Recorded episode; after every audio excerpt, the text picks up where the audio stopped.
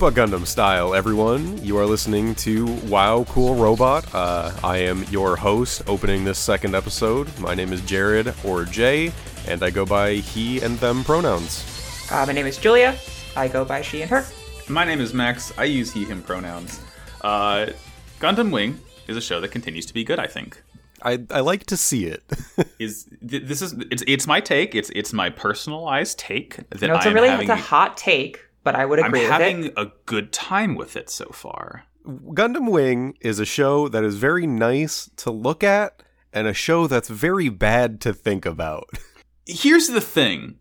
Starting with about the um starting w- about the fifth episode, uh it seems like the show might start to kind of like begin hur- hurling its ideology at my head at a lethal speed. Yeah. Um, I've I've been able to jo- dodge the shots so far. I fear that I won't be able to keep this up for all 49 episodes of this TV show. Um, I do think you're likely right. Um, I think it will continue to beat you over the head with Mm-hmm. it until you submit. I mean, the, I'm glad I didn't finalize the show art until I watched these set of episodes because now I know that the robot has to say. I now I know that the robot has to say "peace is good" while cool robot. Peace is good. I think, folks, I think they did it a little bit too on the nose. no, it's fine. No. I think it's fine, actually. I mean, I it's like certainly we, we're six episodes in. We we have a ways to go before we kind of like you know finalize how we feel about the themes on the show. But it's just hmm. I'm I'm certainly Billy Ray Cyrus much just think about at this current moment in time. It does have one very forward theme, and it will not let you forget it. yeah. oof, oof. Oh baby, what a. You know what? It was the '90s. We can forgive them.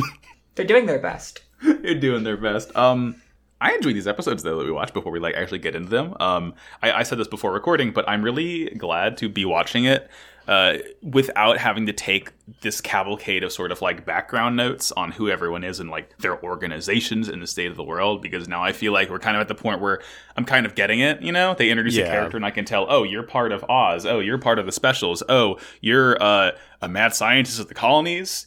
Yeah, I like you don't need four or five parts of uh, like world building for each character that show up on screen. Mm-hmm. Like you actually have a, just enough that you can be like, oh, that's them doing a cool thing that I like, and I'm going to talk about that, rather than Yeah. frantically writing four sentences to remind you who they are. Uh huh. I, I think the other thing is that because we have, uh, at least in the dub, I, I don't know about the sub, but we have that intro narration every single episode after Yes. the intro animatic. Um, so that really helps kind of codify, like, in your mind, who is part of what organization. Mm-hmm. Like, there's like the Alliance military is like the whole thing for the Earth sphere. Oz is a part of that, and they like work with the specials. Um, and it, it kind of gets nitty gritty and a little lost at times, but you, you get the general idea, which is nice. It's Yeah. it's very much like the Earth Federation has you know different di- uh, like troops and whatnot, and that's why like Eighth MS Team exists, while like Amuro is out fighting the space war. um, Yeah.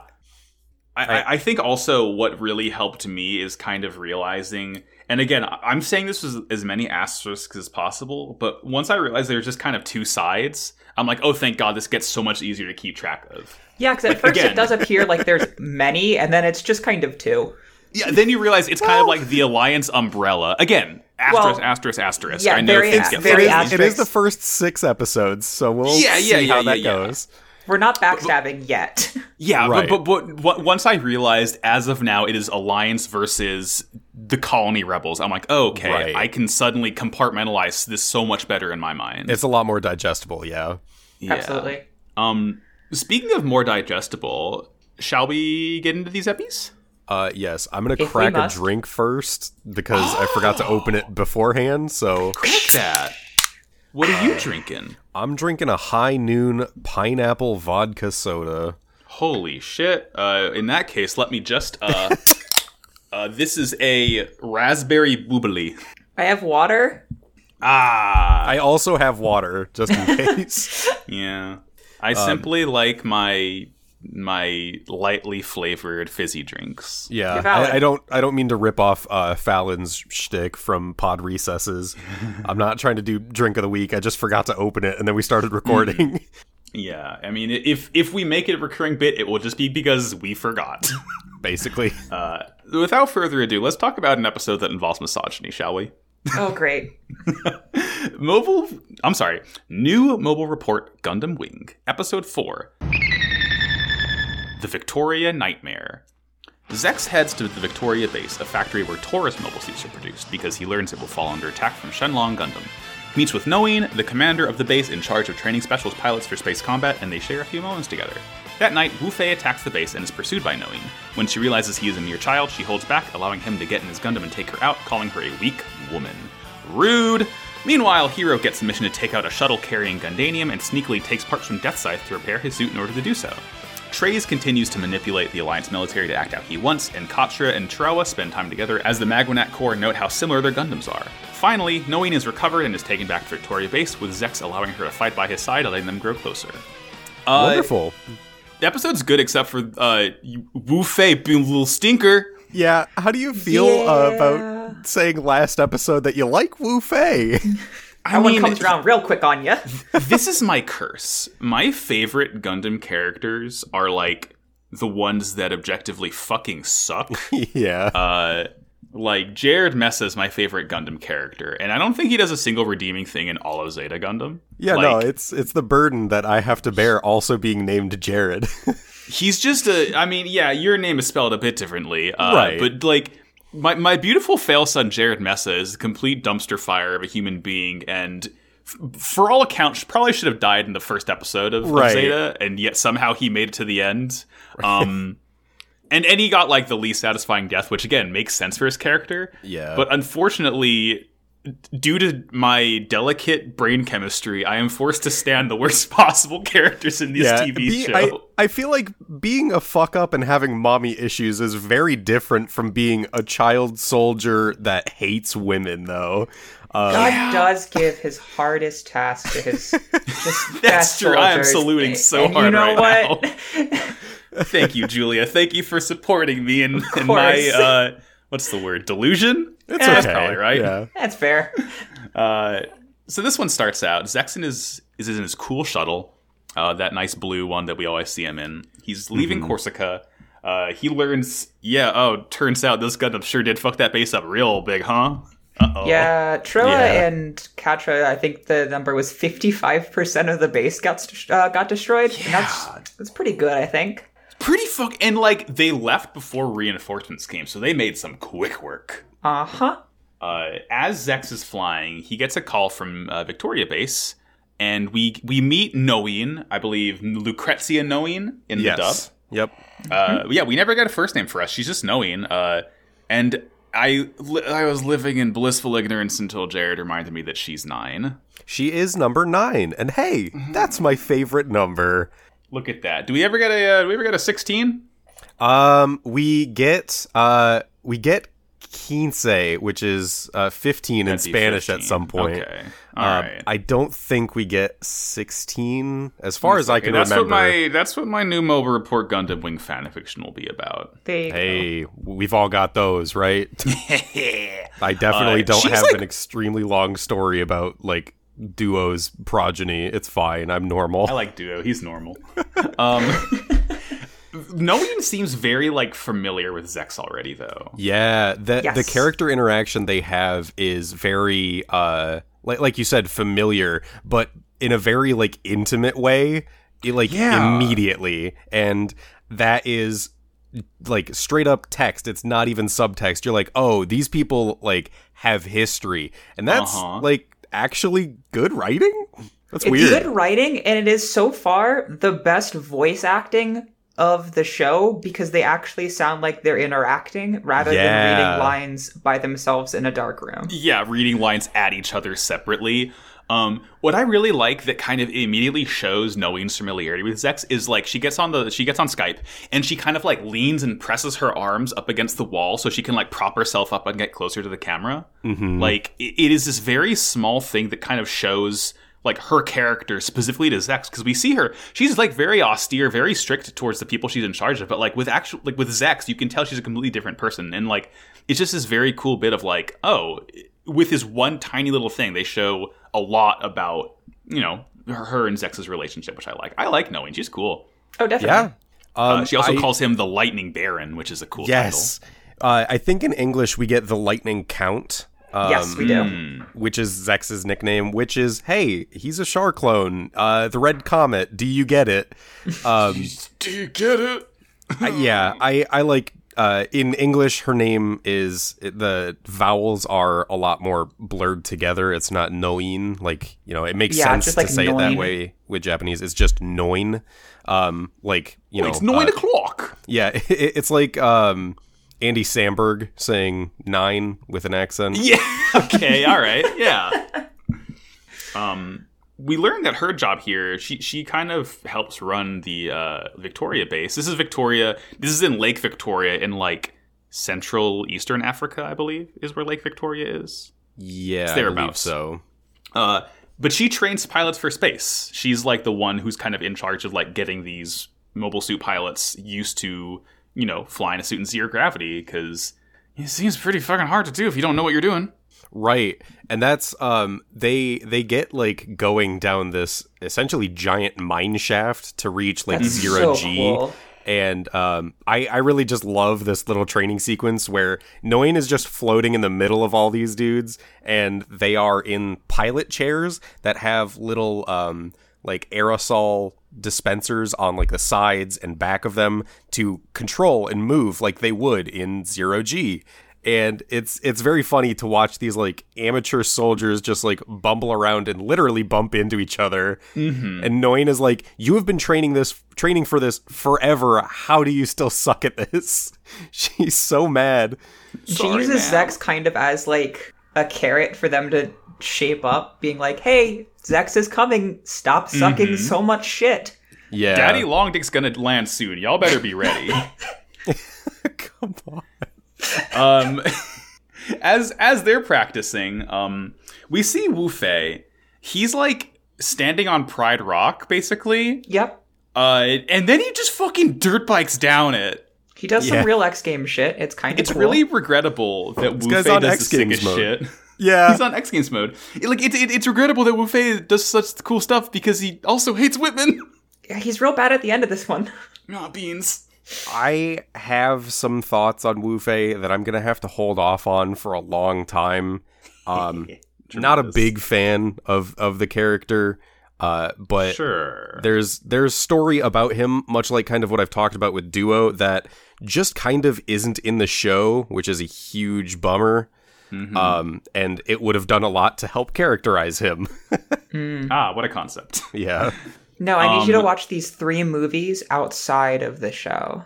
Well, that's the thing is there's additional content for Gundam Wing, and I would say the only things that are actually useful are the episode zero manga story and uh, Endless Waltz, which is like actually canon, which is nice. And then there's like Frozen Teardrop, which if you like Gundam Wing, don't don't look into Frozen Teardrop, and I'll just leave it at that. if people get mad at me, they'll get mad at me. Death of the author. Yeah. Uh, I mean, we. I'm not at the point in the show where I'm going to cover manga stuff until I've like run out and I need to like talk about fucking Crossbone. Oh, for but like sure. we're gonna do we're gonna do Endless Waltz, so that's gonna be fun. Yeah. like, that is happening. I'll I'll 'Cause I bring feel up like that's like you know everyone knows that you would that would be the Right. natural. Yeah, Absolutely. kind of kind of like I did with Duo in episode one. I'll I'll bring up stuff where it's like actually pertinent, um, and just try to leave it at that. Uh, just because I don't want to be like, oh well, if you read the manga to to get a better understanding, as I push my glasses up the bridge of my nose. the J context hour. um. So yeah, uh, we, we we get a little bit after Wu Fei uh, goes X Games mode. Uh, Zechs is talking with his men in his ship, and they talk about how they kind of lost track of. I and yeah, sorry, they lost track of the Gundam that they were tracking, which is the Shenlong. And I don't know how the fuck it did this. Where it was like, and it was in the Yangtze River last time, which Yep. is, I believe it's in China, Yeah, Uh huh. and now it's in Central Africa. It's And a, Zechs a little bit of a definitely- He had a line in the first couple episodes where he's like, "Oh, it's like clearly it, it moves slower than the other ones." You Mm-hmm. sure, buddy? Well, part of it kind of bouncing back to I think episode two, where the Cancer and Pisces were having trouble finding the Wing Gundam at the Yeah, bottom Yeah, they're just the hard ocean. to track because of the, the metal that So they're they built can out of. they can Right. project a predicted path, which is what he did with uh, Shenlong Oh, at the okay. Yangtze River. Um, but it maybe didn't directly follow that because you know maybe Wu Mm. Fei thought it out a little bit. Uh, shocker. You can never predict a misogynist. Right, and and so That's the it's lesson here. it's it's a big thing that there has to be a visual on the Gundam for them to like confirm that Mm. it's there to to track it and everything too. Famous last words. That's true as a Gundam as I get fucking evaporated by a Yeah, beam. there's a lot of uh, times in this show where they're like, "Oh, it's the enemy," and they're like, "I think it's a Gundam." After their friends just got exploded. Right. and that's what's on their tombstone. Uh, after Um, uh, Wu Fei does his little stunt, I think we get our first glimpse at the Taurus mobile suit. Yeah. Yep. So uh we get oh uh, right before we see the Taurus, we do get something a little kind of relevant where uh Noin's in her office looks at a fucking like a photo frame that has like five or six photos of Zechs in it. Yeah. Uh that's It's really me with normal. Jared. That like that that that that's me with my Gundam boy. Um also she not, does not podcast, Jared. not podcast. I mean, well, if I did, I wouldn't admit to it on the air personally. Um, but she does say uh, a little line where she's like Zechs Merquise, or should I say Peacecraft? yeah. H- Hey. Hey, Noin, uh, stop Hello? expositing to the viewers, please. Hello. just really dropping some pretty important information out of nowhere. it's knowing, girl. It's like the fourth episode. It's way too early for this shit to start. Yeah. But Um, now we oh, that that fucking name. We'll get to that name later on. But just I had to pause a little bit. I had to be like, oh boy, here we go. no, why? So, so you mean to tell me that the that the Char clone isn't who he appears to be? Wow, No. Whoa. Eduardo Mass? Is that you? quattro quattro vagina. hateful. Um, but yeah, we Um, do get our first view of the um, Taurus suits, um, Mm-hmm. And we also get Noin just really smacking the shit out of one of her her Yeah. soldiers who got real She's so about having to transport his own suit. Yeah. It's it's it's a little thing where they talk about. She's like, "All right, men, y'all are in charge of taking these mobile suits off the base," and they said, "Well, shouldn't that be transport's job?" And sh- and it's as if he said like, "Well, let's see." It's as if he said something misogynistic to her, yeah. and then she She's like, as an just, like, example. Yeah, and just just fucking like whaps him on the head. Um, the Tauruses themselves, though, they basically took a Leo and said, "What if it was goth?" Yeah. Yeah, And it's it's a Leo that's like black with these really nice um these really nice like purple and red accents. Yeah. it's just it it is so fucking spiky. Uh, I don't remember if you said it during recording or before recording, but like you said, Jared, it's just Yeah. Robbie but Leo. Yeah, I, I did say that beforehand. It, it is Okay. it is a really nice kind of callback to a UC suit that is like kind of bug like and like spiky and weird in Mhm. design. Um and I don't they they may have loosely mentioned it, but the Tauruses themselves are another specialized sh- suit. Uh, shocker, they have their own zodiac name. They have a specific No. purpose. Um, much like Pisces and Cancer are underwater suits, the Leos are the ground troops, the Aries are the air troops. Um, the Tauruses are specifically built uh, around space combat, which is why Noin was training the uh, the pilots in Zero G and all of that. Yeah. It's cool. I'm like, I was looking at these guys. I love it. Uh, it it's re- pretty much the only thing that is left over from the Leo is the chest. And Yeah, like, you know, you still get the square screen. Yeah, that that was the other thing I was going to point out is like the camera sensor. Honestly, my favorite thing about these, if you look from the waist down, it has these really interesting, just like really straight, blocky legs that end in these really weird heels. It honestly, it almost looks like Turn A Gundam from the waist down with these like just very Yeah. square legs. Um, and it, and and like the heels remind me a lot of uh, Iron Blooded Orphans, the Gundam frames oh which are like the most heels I've seen on a mobile suit. Um, because again, I, I like when the designers make concessions of this is a space use suit, so it's not going to need to have traditional feats. Like you're not going to mm-hmm. be landing standing up on things a lot. You might as well like have a better system for it. Like I'm sure that like in between the two parts of the feet is probably like a big old thruster that lets it like maneuver better. Right. It's it's just it, it feels well thought out for what it does in the show, which I really like. right. And they don't they don't linger on it too long. Um which Oh is yeah, this is the only time you like see them like un yeah, uncovered here. It's it's bizarre because they show it being uncovered. They kind of talk about like what their plan is. Oz seems to know like what the Gundams are planning to do because they talk about like oh bases are being destroyed. Um, obviously, like there is a a through line with their actions, Mm-hmm. and from there we cut to we cut to a scene inside what looks like a club. this is normal. I need to know, Max. Did the sub have music? It sure fucking didn't. Okay, because we also did not get Nope. music. So it is just like flashing, colorful lights. This shot of Zechs like leaning against a bar on a bar stool, and no music at all. It's so it's, It's, so upsetting. I fucking love it. It is It's a real so, like choice to have like a rave dance club on the base. Yeah. oh no, you know what it is? You know what it is? It's one of those raves where like they don't play the music out loud. You have to have your headphones in. Oh my gosh, it's a silent disco. It's a silent disco. So Oh, so see, the thing is, Zechs and Noe super just on have. board for this. I mean, you don't see Zechs's ears. That helmet probably can pipe sound into it. Zechs It's has like his he's a kid in AirPods high in. school with his uh, headphones through his hoodie. It's the same deal. Oh, God. Yeah. I was one of those kids. I get that. Like snakes it snakes it through the sleeve so you Mm-hmm. like rest your head on your god. Mm-hmm. Ah, high school. We couldn't do that because we had uniforms. Oopsie. Rip. Um, they, they have a little conversation about like Noin values all life in war, and she does everything she can. She's like, I'm never going to send my men into a battle where anyone could lose their life. And Zechs is like, Huh? Right. That ain't war. Yeah, I- think, I think the ve- line- obviously a bit more experienced with combat too, so I think he may have had a, a bit more time to mature when it comes to Yeah. uh, the whole war fighting. Yeah. The, the one of the lines we get from Noin is battles that risk men's lives are miscalculations, Yes, Um, which kind of like leans back on why she was training her her folks so hard and why she was being so hard on them is because she believes that like if if they screw up, it kind of comes back on her. Mm-hmm. I, I don't know. I, it's it's hard to read because she was so rough on her students, and then she's like, "All life is sacred." yeah, Yeah. I mean, it's like it's a tough love, but you know, regardless, uh, they're talking. Uh, Zechs gets a call from Otto, his like sort of second in command on his cool shuttle.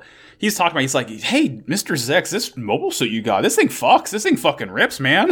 He's just he's talking about how it's like really, really advanced and it's easy to work on, but it'll still be take like two months to finish.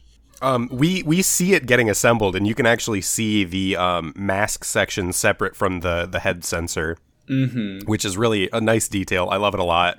Um, then Zechs hangs up the phone, and Zo- uh, Zoin Noin sits back to back with Zechs and. Uh, uses the sword that is like on her hip as part of her military uniform to just like whack his scabbard over and over, and it like slowly pans up both of them, and then the Yep. scene ends. Hey, what? Hey, what does this mean? Hey, Uh, hey, hey, hey! it's- What the fuck does this mean? No, it's fine. They're sword fighting. It's fine. It's Uh, cool. it's- Don't worry about it. it's wings. It's wings stand in for Garma playing with Char stand in for or wings stand in for Char. They're they're sword fighting. It's fine. they're touching each other's swords. You know what it's it normal. is. You know what it is. If if if I may if I may quote an episode title of hit noise based podcast City Girls Make Do, men get pegged. Men do get pegged. that that is that relationship to a T. I think. Basically, I, I yeah. Think, I think that's our official canonical Wow Cool Robot interpretation of this scene. Confirmed. Put a fucking stamp on it. Done. Yeah. Moving on. Done. Uh, what happens next? uh, Victoria Bla- Base starts blowing up. Yeah, it goes. Oh boom. shit! Oh fuck! Oh no! So there's the explosion. Um, Noin is rushes out of her room um, to one of her soldiers, basically saying this explosion is actually in the pilot trainee dorm. Yeah, Ah, this oops. uh, it happens at night, right? So like it wakes Noin up even. Yep. yeah. Uh, Not a good she- way to be woken up. She darts off to the trainee dorm, and it is just in rubble, and there are pilots on the ground, and they're like, "Ah, I just wanted to go to space, Captain." Oh, yeah, like he dies in her arms A Single again. tear falls down my face. Yeah. this, this Gundam Wing is just on the nose. The series, I love it. Um, Noin runs into an Aries, uh, gets in it, and like starts using the thermal imagery to try and find out, you know, who, who who the fuck did this. And she sees a single little blip, which is Wu Fei hauling ass on his dirt bike away. Mm-hmm. So she's chasing after him, and you know she has her gun trained on him. She's like, you know, I'm gonna shoot you. Um, eventually she shoots like near him, and he gets launched 100 feet into the air and is fine. Yeah, he he gets flung Dragon Ball Z style onto the ground. Uh, just like, Like- Heero hitting the side of the cliff, actually. Very similarly. hmm Uh, knowing, I I think uh, there are a few different things that happen here. Like, um, there are additional Aries suits that um, Noin tells them to grab, like a space laser. Um, and they're like, "Oh, well, we won't be able to fire it at maximum capacity on Earth," uh, which is kind of important, I guess. It doesn't really yeah, come I wrote into that play down too too. much. It's just like a cool little like piece of information. It- it's a nice little sci-fi detail and i think like i was hoping it would come into play like they blast you know shenlong gundam and it because it wasn't at full capacity it doesn't really do anything and maybe that was an explanation but they end up not firing it because uh, these two areas get set up with it. They start charging it up and then noin sees wu fei on the ground and realizes that oh that's a kid and she tells them not to fire. Wu fei disappears, gets in his Gundam, pops out of the trees, and just slices and dices these two dudes. She, she's like, uh, "Don't shoot, he's baby." Yeah, and it's like this action will have consequences.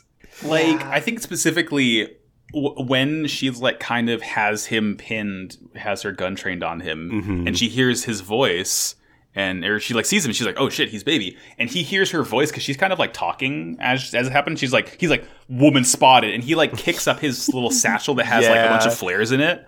And this is when he decides, hmm, today I will practice misogyny. yeah, Uh, like for the rest of the episode, he's kind of just a little shit. He's so fucking mean to her when he, God. She Wu-Fei, chose please, not to you kill get him. better, buddy. She chose not to kill him, and he's like, "Huh? You're weak because you're a woman." And it's like, Yeah, you literally fuck. Ah, buddy, you God. are you are 12 years old. Knock it off. you're a baby. You can't do this. Um. Me- meanwhile, as this is happening, back at the base, the, the remaining soldiers are frantically trying to load up the Tauruses into these two uh, shuttles, like Yeah. three, three apiece, because there's six Tauruses total. And um, Zechs is like, "No, stop! Don't go. The enemy's not going to attack the base itself." And Zechs like, playing like some mind games. He's so chill as this dude flips his shit next to him. I, I think this scene demonstrates that Zechs is one of those people who is like, ah, I have won the argument because I have remained calm the entire time, regardless of what I'm saying. My calm demeanor is proof of my victory because the whole time he's just like basically like arms crossed, being like, don't take off. Like he has his fucking shuttle parked in front of one of them, and the guy's like, can you move it? And he's like, no. Oh. I think It's so funny. I think part of it uh, i- is supposed to be read as like he's remaining level-headed to try to set an example, but it comes off kind of aloof for sure. Very much so. hmm. Uh, and let's see. Yeah, this is this, this next one we get we we've panned back over the battlefield where Wu Fei says, "I don't kill bleeding hearts or women," and you know he calls her weak. And oh god, uh, it's like at least Jerid wasn't like act. Mm, I mean, he was actively a piece of shit, but like he wasn't like like Wu Wu Fei's different, right? Jerid wasn't like a misogynist. I- Jerid just Jerid needed had- a mommy. As far as I can remember, Jerid had one instance where he's like, "Kamille, isn't that a girl's name?" And then he got his Yeah. ass kicked and stopped doing that. Yeah, that was the very first Oh, episode, and he got better. growth. Yeah. Yeah, personal growth. I mean, he, he got better in a lateral direction because again, he did not become a good person. Right. But he, he cut that shit out specifically. Um, I want to see if I can find it in the recording chat. It was uh, Julia. Julia said Wu Fei misogyny arc, and I said a character arc implies growth or change. You did. say that. oh, is that what you told me not to read? Yeah. Um, so this is it not technically the first glance at the alliance's beam technology, um, but we get a carrier full of Tauruses that launches, and Zechs is still very much like, "No, stop, don't go." And they take off into the sky, and we cut back to the battlefield again. And Wu Fei has co-opted the space laser. And, wow, cool gun. uh, Wu Fei, 1995. I'm a firing my laser. Obligatory joke. Uh, he blows up the transport ship. Um, I'm scowling at my microphone right I, now. I do need to point out that we see Leos, specifically space Leos, in the intro uh, narration that are also firing space lasers at uh, a space shuttle that's leaving one of the colonies. So I think when I I think when he fires this, you see it's like um he fires it and you see it kind of like overheat and spark a little Yeah. bit and i think that kind of goes back to the reason they couldn't fire at full power because like Mm-hmm. in space you like you don't have I, I- I think it has to do with like cooling being in atmosphere and not being in atmosphere Mm-hmm. yeah, absolutely. Um, I Uh, also and he just like and they showed it it aside. too. They show it really well too. Like the way it does it- spark and kind of look like it's unusable for I, Right. uh, an amount of time. Yeah. Right, yeah yeah And and I want to point out that like this is another really good like connection point for the comparison between the Gundam's weaponry and the Alliance military's weaponry because this thing fires off like one shot. It's still strong enough to take out an entire carrier, but the gun is basically unusable for a while. Whereas Yeah. Heero's Buster rifle can like shoot this gigantic beam blast and sustain it and Yeah. um like it can obviously annihilate multiple suits at once um, but it's still like functional afterwards even in the atmosphere it's because he has the solid snake infinite ammo bandana it's it's because he has protagonist rights I read the script. Um, and so yeah, after after all that bullshit, we cut over. Um, Heero and Duo are chilling on Duo's cool trawler. Heero's like perched on top of the wing, like running diagnostics on it, seeing like what repairs he needs to do. yeah And the whole time, Duo is just kind of talking at him. Yeah. He's just talking babbling. "He- Heero, you rat, you are the source of all my problems. I don't know why I'm helping you. Yeah, I guess you're my friend, but oh god, I want to get you, oh, Heero, one of these days. it's so good um and and Heero responds maybe twice um Yeah. The- With the one of first them being like, "Can you shut up?" yeah exactly I'm on my computer. Please give me a break, homie. Um, while Duo is kind of rambling too, he does mention by name. He compares Heero to uh, Evel Knievel in the English yeah, dub. what the fuck was that? Oh, he does it in in the sub too. I I don't th- I I didn't pick that up. I think I, I don't like. It could just be that they're using the dub script as the Okay. subtitles, but he does say, like Like- the subtitles say "Evel Knievel" here for the Yeah, sub as Very well. on so- the nose. What a cultural reference! Like, wow, thank you. I mean, we can we can extrapolate that Evel Knievel is a dimensional traveler. True. just Evil a third line. Knievel is the next Doctor Who. Ah, ah, not enough, not not this again. um, so D- Heero kind of like gets a little like beep boop from his cockpit, and he jumps down in it, uh, and he gets a mission to take down a carrier containing a bunch of Gundanium, Yeah. and he accepts the mission. And Duo's like, "Your Gundam is beat to shit. There is no way you can repair it in time." Mm-hmm. The hero accepts this. the meeting, uh, the mission rather for tomorrow morning. Yeah. Yeah, Um, yeah. And Duo specifically says like he's missing all these parts and like there's no way. What are you doing? Mm-hmm. But then he does make this very apt point of remarking just how similar their suits are. Yeah. Mm-hmm. Hmm, I What wonder if this will mean mean? anything. uh, and then we go, we go to the beach for a minute. We see Relena. She's This is at the, greatest beach. scene in any anime I've ever seen. Absolutely. This is arguably better. I forgot about this, but this is arguably better than Heero ripping up her birthday invitation and saying, I'll kill you as a response to being invited to a birthday party. Relena's just chilling at the beach, screaming out to the ocean, Heero, I'm right here. Come and kill me. She's just Relena like a Darlene's really a girl cool boss. normal girl. She's awesome. First thing you gotta fucking know about Relena Darley, and she is so normal. Why is I love her. why is that the invitation? Like I, I Heero, come get my ass. Yeah, ass. come like inviting someone to come kill you just because you want to see them again. Yep. There's that's gotta be better absolutely all it ways. is. God, it is so fucking so choice. Um, and that's like the only part of this scene. Like we immediately it. cut That's back the whole over. scene. Yeah, that was like the, the That's only the whole part of the jump was for her to just do a big yell, and then we move back to her dad. hmm Uh, yeah, and her dad is in that same military meeting room we saw Treize in the first set of episodes. Uh, that what was the head general's name who who has the bad voice? General All? Septem. Septem. That's Septem. Yeah, that's right. That's that's Tiber Septim. Yeah, he's Um, yeah, exactly. I was gonna say he's an Oblivion character.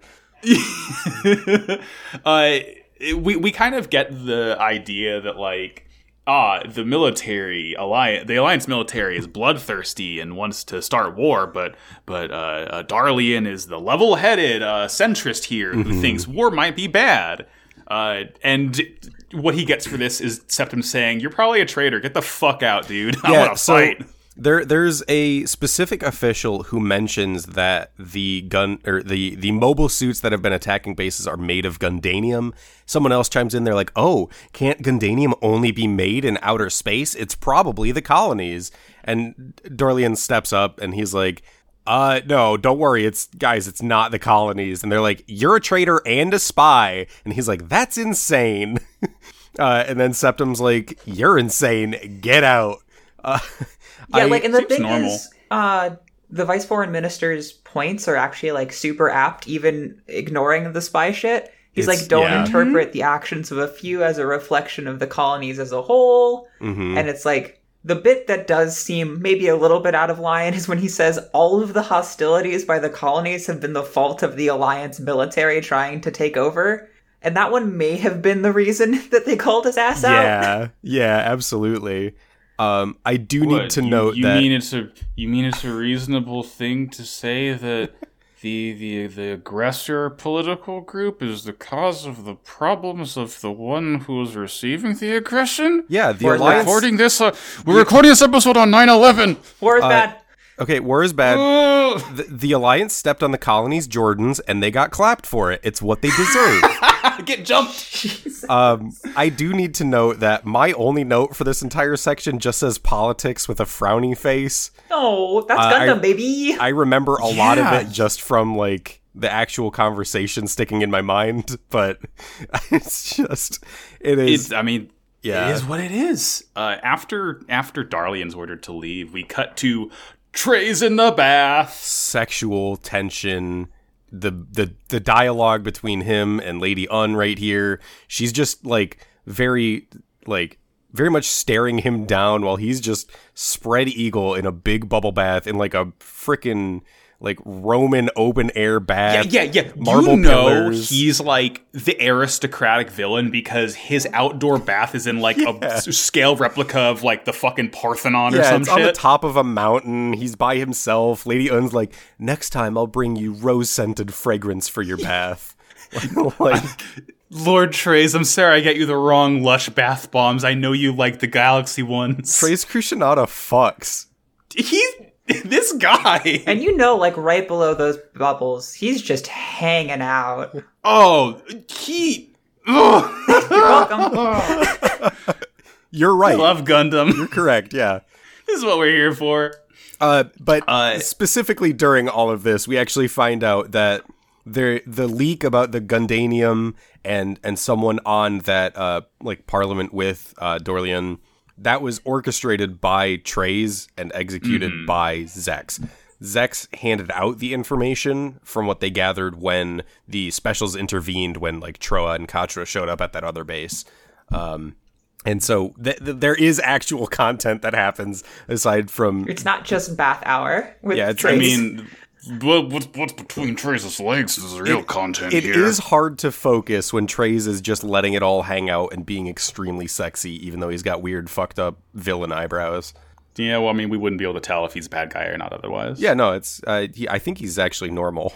I think he's very normal, is the thing about him. Um, God, this show's giving us brainworms already. I love it. Yeah, we jump right back to uh, Duo and Heero on the trawler. I love Um, this. Everyone's fucking dead asleep. Duo's heading to bed. Um, Heero is up, just working on the the uh, wing. He's lighting things on fire. He's welding. and then it's the morning, and his wing is or his Gundam is fully fucking functional. Yeah, Duo and a couple other mechanics wake up to the sound of the Wing Gundam lifting off from the trawler. Duo calls him incredible, and then from back within the hangar, one of the mechanics screams that Heero has stolen all of the parts from Duo's Death Scythe. It is It's just so funny. And then he's like, I just complimented him. Come Yeah. on. Come Yeah. on, man!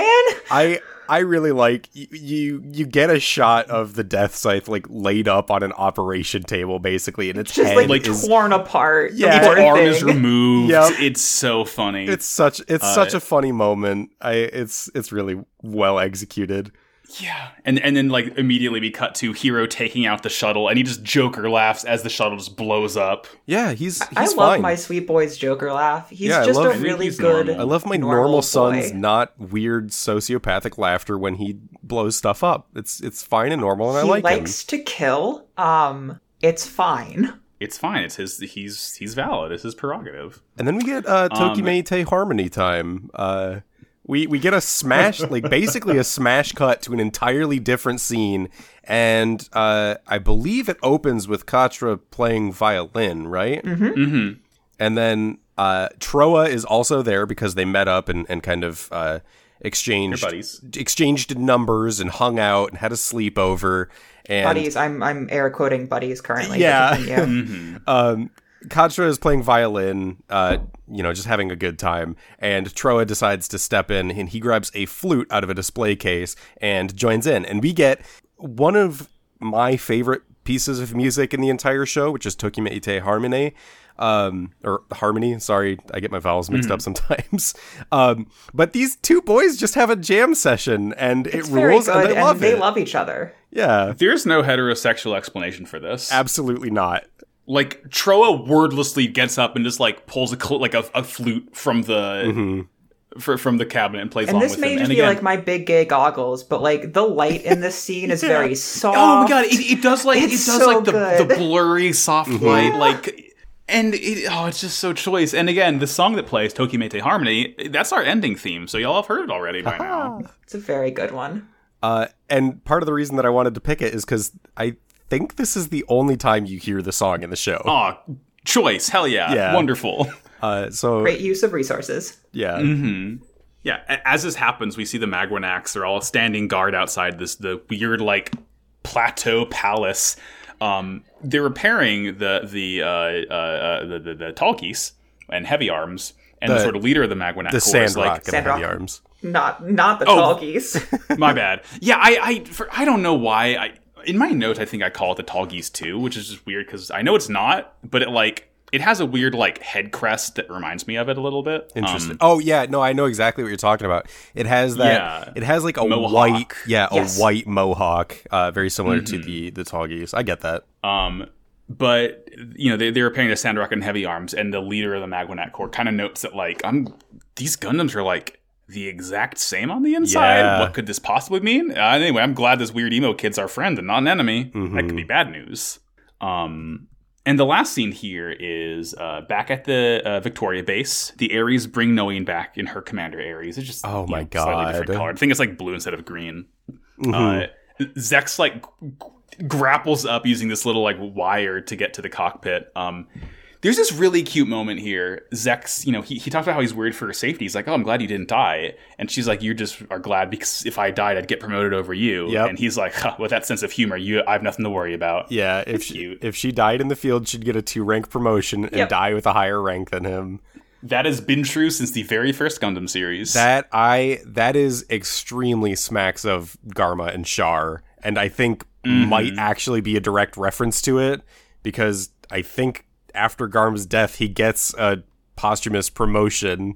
Yeah, G- Garma gets the posthumous promotion, and then like Mm-hmm. when the uh, White Base meets with General Revil in Belfast, they like mention, yeah, if you, like Ryu got a promotion when he beefed it too, because Mm-hmm. that's just how them every military does things now. Um, and then she just tells him that she wants to fight with him, and he agrees. He's like, yeah, I, you know, everyone is kind of cocky when they first stand up against a Gundam, but like. Mm-hmm. them robots will fuck you up, huh? Yeah, and then we get a little vignette of Wu Fei as he screams at a bunch of hyenas because he saw Yeah, Lion normal. King and it made him mad. you know he's a He calls them weaklings, buddy. They're just dogs. they're Don't just be, puppies. Be don't nice. be rude. Um, actually, Julia, they're closer related to cats than dogs. I'm gonna die. You're thinking of foxes. no, hyenas are feliforms, aren't they? Uh, I think they're canis. Uh, hyenas or hyenas. Well, Okay, they pronounce the same, spell differently. Are feliform carnivoran mammals. Why the fuck did I say mammals? Jesus Christ! We're doing our Damn best. Caught you say- with your foot in your mouth and your pants down. Why did I say it like that? No, like your mammals. I guess I thought that it was gonna say mammalian. I did like a fucking Persona 5 English dub. Good God. where you have the letters, you have no idea where the enunciation is. Mm-hmm. You you Oh, are God. okay. I do have to admit you are correct. Hyenas are more closely related to cats. That's uh, I think foxes are actually more closely related to dogs than cats. Then that's if it's the other way your around. fun fact for Wow, what a this cool episode, everyone. conversation we're having on our Gundam podcast. I love Gundam Yeah. Hey, what's so episode much. five? Episode five. If we want to jump right into it, yeah. episode five. Relena's secret. Relena and her father go to space for a conference, but a tragedy strikes as Lady Une sabotages the colony. Uh, she basically blows up the officials' conference. Relena sees it all and actually runs back into the building that her father was in to see if he's alright. Once she gets in there, she sees her father. Mysterious men show up with guns and abduct her and her father as Lady Une sends her grunts after to pursue them. Uh, a lot of secrets are kind of hinted at, and some are even revealed a little bit. Uh, Relena meets up with the mysterious Dr. J and gets a history lesson about the Gundam universe. Meanwhile, all of the Gundam pilots set up for most of their next assignments. I I like it. I like it a lot. Yeah? I have to I have to try so hard not to do like a Harley Quinn like Mr. J every time. J! It's so bad. It's It That's what my shouldn't notes say that, that part too. I have every time his name is written in my notes, I have it D O C T A space J, Doctor J. Uh, there's no other Uh, way to it's say interesting. it. That, yeah, no, it's it's God. Uh, it's interesting. This episode is called Relena's secret when it's really Relena's dad's secret. Yeah, no, Yeah. it's definitely Darlian's secret, not Relena. Like she's not the one who's holding this against anyone. So- she doesn't know. My question is, do y'all like Relena? watching Gundam for the plot? Because that's this episode. Oh yes. yeah. Oh boy, we have fun here. Yeah. So they're we're going to space. Relena and her dad and Lady Une are on a shuttle. They get launched out. They do the cool like ramp thing that like slings you into space. I love that little space ramp so much. it's um. Where else is that? They need to I- put I- two of them back to back for landing, and then we get Gundam's Dick Smasher. I'm sorry, what? Guy or girl stands in between Yeah. ramps, Yeah. two shuttles. Yeah. It really helps with Oh, the God. dismount. Um, So, th- God, this scene's so fucking stupid. so They're bad. flying to space. So Uh, good though. Darlian's looking out. He's like, Relena, look upon the earth, never forget its beauty. And fucking Lady Une is like looking at her makeup compact and is like, You'll never see Earth's beauty again. Get a good look. like six feet away, like definitely She's like within earshot. across the row from them. You are not being quiet, woman. she Oh she wants to get caught. Yeah, absolutely. I I love shit like that where people aren't paying attention to how close or how far away other people are. It's Uh-huh. it's so good. Just like openly plotting. I mean, look, if I was if I was staring at Earth's beauty from space, marbling at our big big beautiful blue marble, I wouldn't be able to hear anything else because I'd just be so caught up in the in, the- in the splendor of the moment. Yeah, and then speaking of the splendor, we get a little uh, moment with Relena's friends back on Earth. They're looking up at the stars and being like, "Well, it's a shame that the colonies don't sparkle quite like the stars do." And one of the other friends is like, "Well, Relena's up there right now, so they'll shine extra bright." Okay, great. Um, can we get the I love her friends. I love that her friends are just stands for her. her friends all are they do. all they're, insane. they're just here for Relena. they they all It- she's she's her fucking hype crew. they all sound like they've been brainwashed though. Their delivery's like so flat and like unemotional. They are some of the worst. That is the thing. It's so funny. Uh, Maybe Heero they should get, be, get to be a Gundam team. Heero is hacking again, I believe, and he gets some instructions to attack a supply base. Uh, that's kind of it for his little moment. We go back to the uh, spaceship docking on one of the colonies. Relena kind of reflects on how it's it seems very unlikely for the colonies to rebel. Kind of like what her father said in the meeting with General Septem in the last episode, where it's like it, it doesn't make sense for them to fight back the way that the alliance is implying they are. Um, and if they did, they kind of like are in the right to do so because the alliance is like asserting militaristic control in space. Mm-hmm. Uh, and then Lady Une gets kicked out of the uh, conference that uh, Vice Minister Darlian is there for uh, because she doesn't have like the correct authority or whatever to be there. And she's like, oh, that's fine. You know, I'll just leave. And uh oh, she leaves her little makeup compact, but immediately it's shown that like it's flashing, and she says, 10 minutes is when it all ends, or should I say, say begins. begins. Awful Fucking line. To- Hateful. Totally, totally spies ass. Yeah, like makeup bomb. Like a shitty James Bond villain. Like narrating everything they're doing, explaining exactly how their bomb works. It's it's so bad. Right before I, I that, think... we do get to see how much these uh, colonies remind me just of like the Halo rings, though, um, from yeah. Melina's little uh-huh. hotel room as it just swoops up through the window in a circle. They're totally tubular. It rules. It's Hateful. Um, uh, yeah, it's, it's totally gnar, bro. I'm aging immediately. Sorry. uh, so uh, we cut back, and uh, Relena is is rushing down the hallway, going to go ahead and tell her dad and the uh, delegation that she's going to go shopping because women yeah. do be the shopping. Women be shopping. That's Women right. Shopping. Thank you for noticing. Um, they ask if she needs an escort. She says, "No, of course not. I'm mature. I don't need this." She also um, says that specifically colonies, she says because because colonies are so, so safe. Yeah, yeah she job. says they're a Great lot job, safer than Earth. I've noticed that in Gundam Wing, if a character says a statement of fact to like people around them, the opposite will be proven true within five seconds. kind of checks out. Uh, she sees Lady Une's compact there and just kind of meanders on downstairs to return it to her. Why is this beeping? Oh well, Don't better give it back anyway. It. It's cool.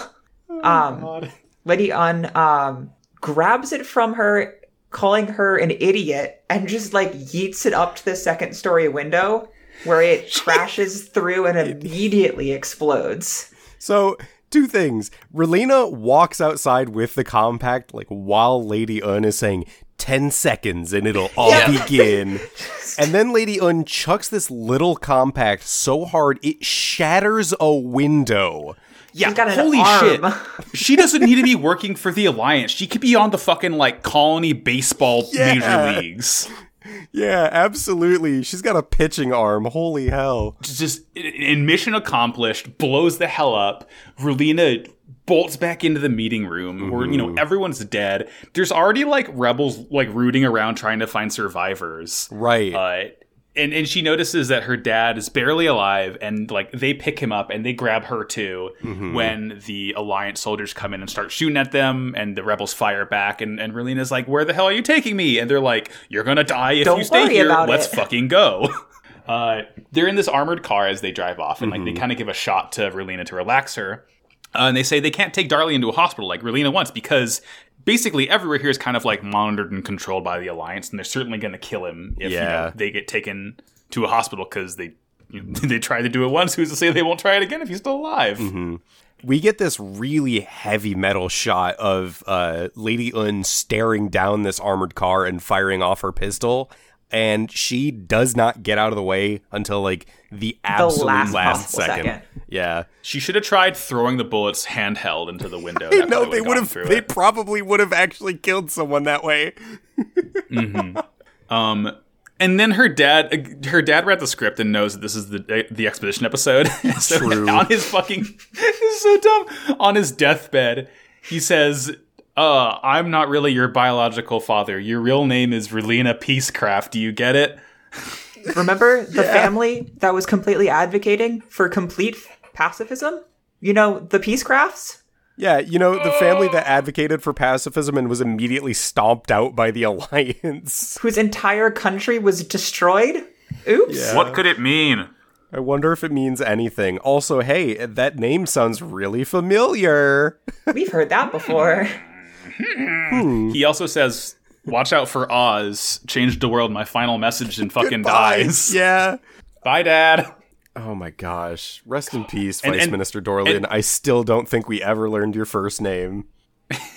And then and then Relena passes out because the shot they gave her like finally is able to knock her out. Yeah, it was like a sedative. Yeah. Then we go to my son and boy duo, who is on a barge. He's talking to a fun old man in this fantastic Hawaiian shirt. This guy's fucking. It it I his did shirt write Master smacks. Roshi. yeah, his shirt Yeah! smacks of uh, uh of Vegeta from Dragon Ball Z's Bad Man Right. pink button up. Uh, but like his hair smacks of Doctor Wily. yeah, Yeah, there's a lot of conflicting uh, vibes going on with this gentleman. yeah. It's I just call him Doctor Wily. He fucking he rules. He has cool sunglasses. I love this guy. He's so awesome. I love him to death. Um, we we find out that the Death Scythe has actually fully been repaired. Uh, we get a, a couple vignettes of the other Gundam pilots as well. Uh, we get a moment of Trowa leaving Quatre, and uh, I think Max, you you noted Quatre says something really like particular when Trowa leaves, right? yeah. So so so he's talking to the leader of the Maganac uh, squadron, who we still don't know that guy's name. We don't know anyone of the Maganacs, but we'll sure we'll learn eventually. But he's like, shouldn't we uh, shoot the guy who's leaving? And Quatre's like, no, he's a friend. And even so, if he does come back and be an enemy, that'd be fine because if he attacks, then that means I'll get to see him again. Yeah. Once again, so there love. is there is no heterosexual love. explanation for this. One hundred percent, you are my fucking boyfriend. Uh, and then we head over to Wu Fei, who is underwater in the Shenlong Gundam. He like latches on to the bottom of an aircraft carrier and gets on board in person. Um, there's payoff for this later. He just kind of shows up, knocks one guy out. Someone checks in on uh, on comms, and he's, Wu Fei grabs the uh, communicator and is like, "Everything is fine down here." And no one sees that as an issue. They don't hear a child's voice for whatever reason. Damn, your your voice just cracked. Yeah. Well, and this is what I was this is what I was saying before, where people say things that get proven wrong because the soldier right before Wu Fei chops him in the Oh, neck to pa- yeah. knock him out, he says, "Oh, it's so boring on this aircraft carrier." Yeah, What he's like guard duty. guard duty. Yeah. oh my Uh, god. Wi- Wing activates. We get like this. We're starting to see the stock footage of like Wing's transformation with like that weird green light shining on it. Mm-hmm. But you know, it does it does that. Heero flies off the the base. yep. To, he you know, he flies away and we get a commercial break.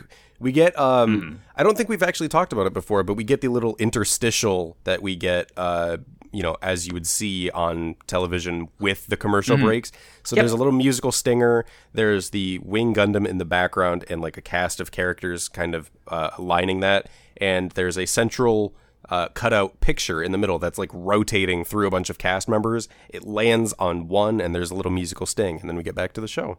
Yeah, it's I like how it's like always like it's like a Mario Kart item randomization. It always lands on a different character every time, which is kind of And th- there are actually a bunch of different stingers for that too, which I also really appreciate because I know um, Zeta Gundam in particular and uh, 0090 or 0079, geez, um, have just one stinger. With Yeah. 0079, I mean- it was just the show, and with Zeta, it was just like a close up of the Zeta Gundam's face or the Mark II's face. the interesting thing is, i for Zeta, it's the Mark II until you see the Zeta, and then True. it's the Zeta. But for Double Zeta, it's always the the single Zeta Interesting. for every single one until the end. Um, G Gundam does change it up too. G Gundam, is there's two different ones. Uh, The the first half it's the Shining Gundam facing left, Right. and then the second half it's the God Gundam facing right. Like, and that's circuitry coming. Yeah, in, I was gonna say like, that like really cool circuitry. Yeah. Yeah. Um, after the commercial break, uh, Zechs is talking to Otto. He's telling him, "Keep you know, keep up the good work." Zechs tells Otto to keep up the good work on the Tallgeese. Uh, We- we Noin kind of wonders. We see the Tallgeese mask off again too.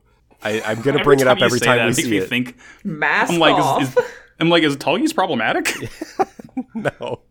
I mean, I mean, it is in the fact that it's a war crime machine, but Yeah, yeah. Um, uh, but we, uh, while Otto is talking to Zechs, uh, Otto says even those Gundams were built on the design of this Tallgeese. Which, uh, hey, that's pretty crucial information uh, regarding Yeah, the Tallgeese in general. Um, the Tallgeese was This is the designed 20 years ago. Uh, and the Gundams, you know, have, have come into existence pretty recently, but they used the Tallgeese's design, uh, which says something for how like capable the pilots have to be because the Tallgeese was like shut down because it was like so big and and so powerful pilots like couldn't handle it. So they made the size smaller and that's how they got the leos. Um and that that also kind of highlights something that we haven't really seen which is the actual height difference between the gundams and the leos uh it's like there's a size difference it's wild It's a problematic height gap. We have uh we cut back to um the rebels and Relena um Right. where we have Lady Une blasting out on TV uh blaming terrorists for the death of uh, Vi- uh Vice Foreign Minister Darlian. Hey, what day are we recording this episode? uh don't, Don't worry about it. don't ask me that question. yeah don't worry Um, about it i hang on uh hang on uh let me double check i forgot is that joke funny Ba-da-ba-ba-da-ba. all right i'm going to hell for that one see you all there Continue, Julia. It's okay. Um, and then does a cool thing where she's like, if uh, if the whole colonies think like this, I guess we just have to, you know, we'll just have to fight y'all.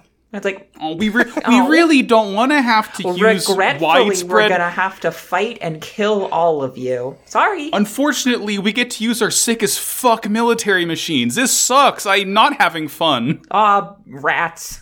Ah, poopy. Ah, dang it. You look what you made me do, Taylor Swift.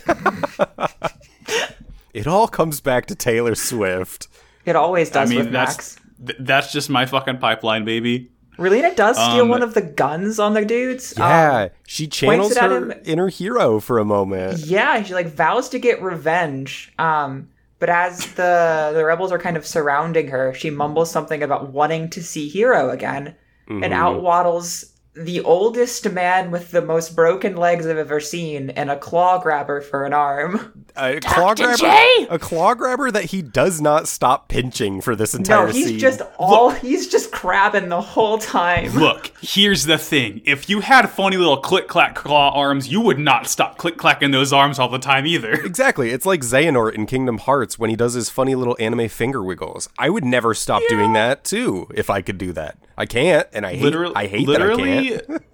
I at my parents' place they have one of those like things that like senior citizens will use to like reach things from a Yeah. distance. Oh, the It's, like, extendo you, like, grabber hold things? handle. Yeah, literally. Whenever I see that, I just kind of walk up and just give it a couple of clacks. You gotta. Of course. You gotta. Uh, this is the most normal man in the world, and he's also here to exposit.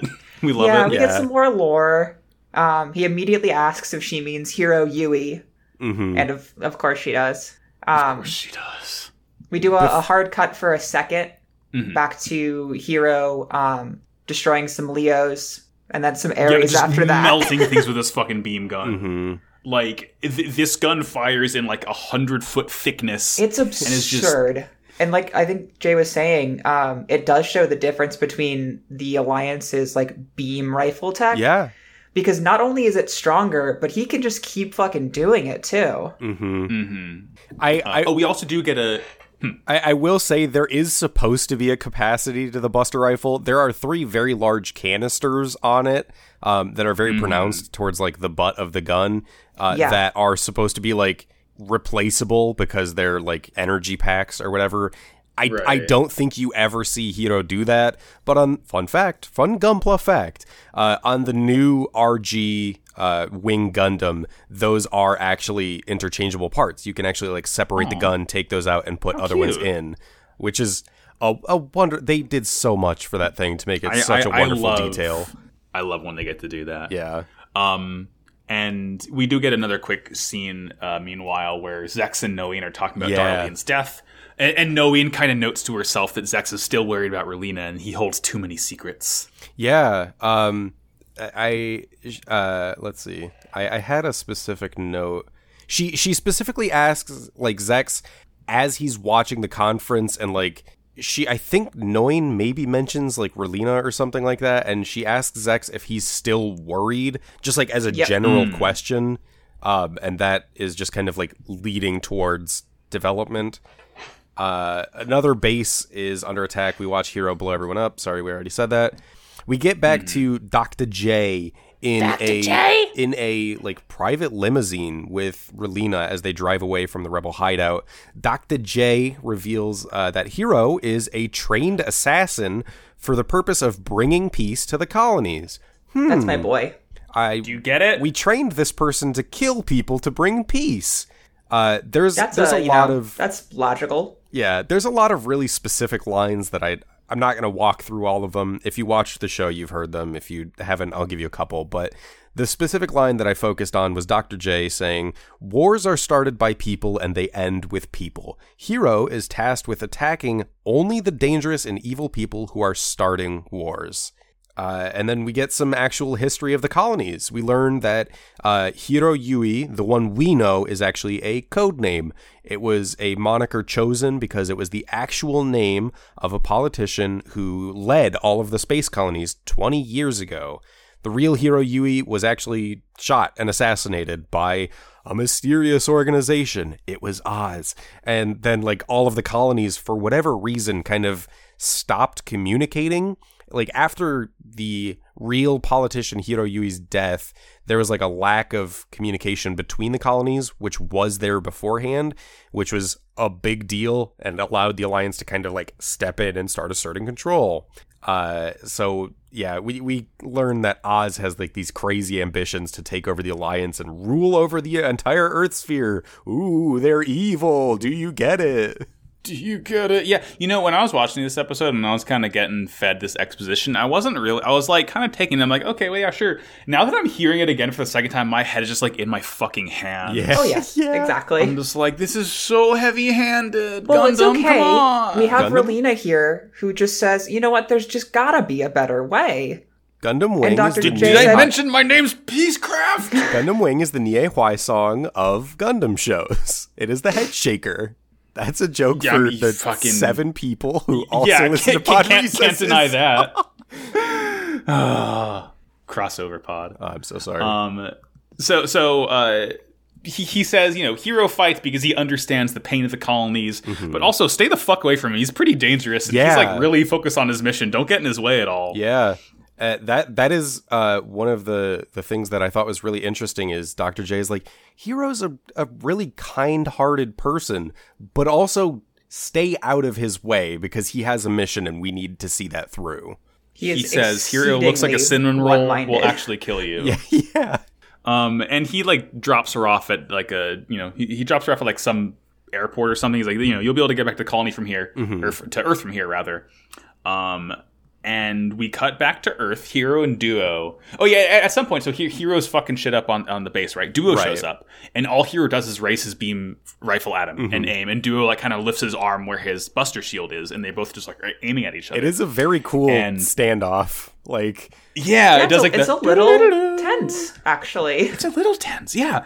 And like Heero, you because like you see from Heero's cockpit, he targets Duo, like he's locked on. yeah. And the the Death Scythe kind of like it, it- where it's standing, the floor collapses and it like sinks a little bit. Mm-hmm. And Heero fires as soon as he sinks, and Duo's like, "Oh fuck!" But Heero's actually aiming at a Leo, like right behind Duo. Mm-hmm. With like a beam sword out and saves his life. hmm And he just Joker laughs and says, "I return the favor. Goodbye." Yeah.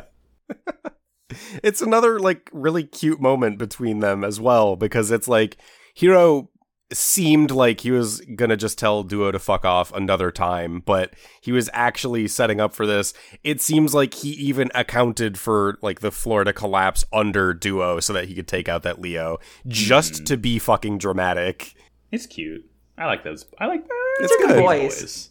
It- They're good boys. It's good. Uh, I I think someone may have pointed out in the Discord um, that this is uh, some of the most time these two spend like around each other, uh, just like throughout the show, and they it, it establishes their like working relationship as pilots as partners like pretty well, and I really appreciate how like it's gone multiple times through fleshing out like duo's the talkative one but he gets the job done. Heero will do whatever is necessary uh, but they still like work together pretty well Yeah, and that boils down to like the thing that Dr. J was saying too. Like Heero has his mission, he's gonna do it. Um and he's not really he's he's very no nonsense about it. yeah it, there there is a level of complexity to these characters that I like. You know, it's it's it's it is it still feels very service level so far. Mostly heero, um, and I'm not going to talk about Wu Fei, but like the other three, I can tell I can tell there's stuff going on beneath the surface there. yeah Uh, I think the final bring us to- scene is Relena shuttling back to Earth Yes. by herself. hmm oh, she's crying on the shuttle, so Oh. sad. Oh, poor little Wawina. I mean, Uh, her dad did just die. Jerk. Yeah, her dad did die. Oh. That, that that makes me seem I'm not I'm not like poking fun at her. I do feel bad, but it, it's like again on the nose. Yeah, before we entirely move on to the next episode, um, R- Relena flying back to Earth reminded me that there is a moment when they dock, when her and her father dock in the spaceport, uh, when they arrive on the colony, someone mentions like, "Oh, it seems like you know funds must be pretty like."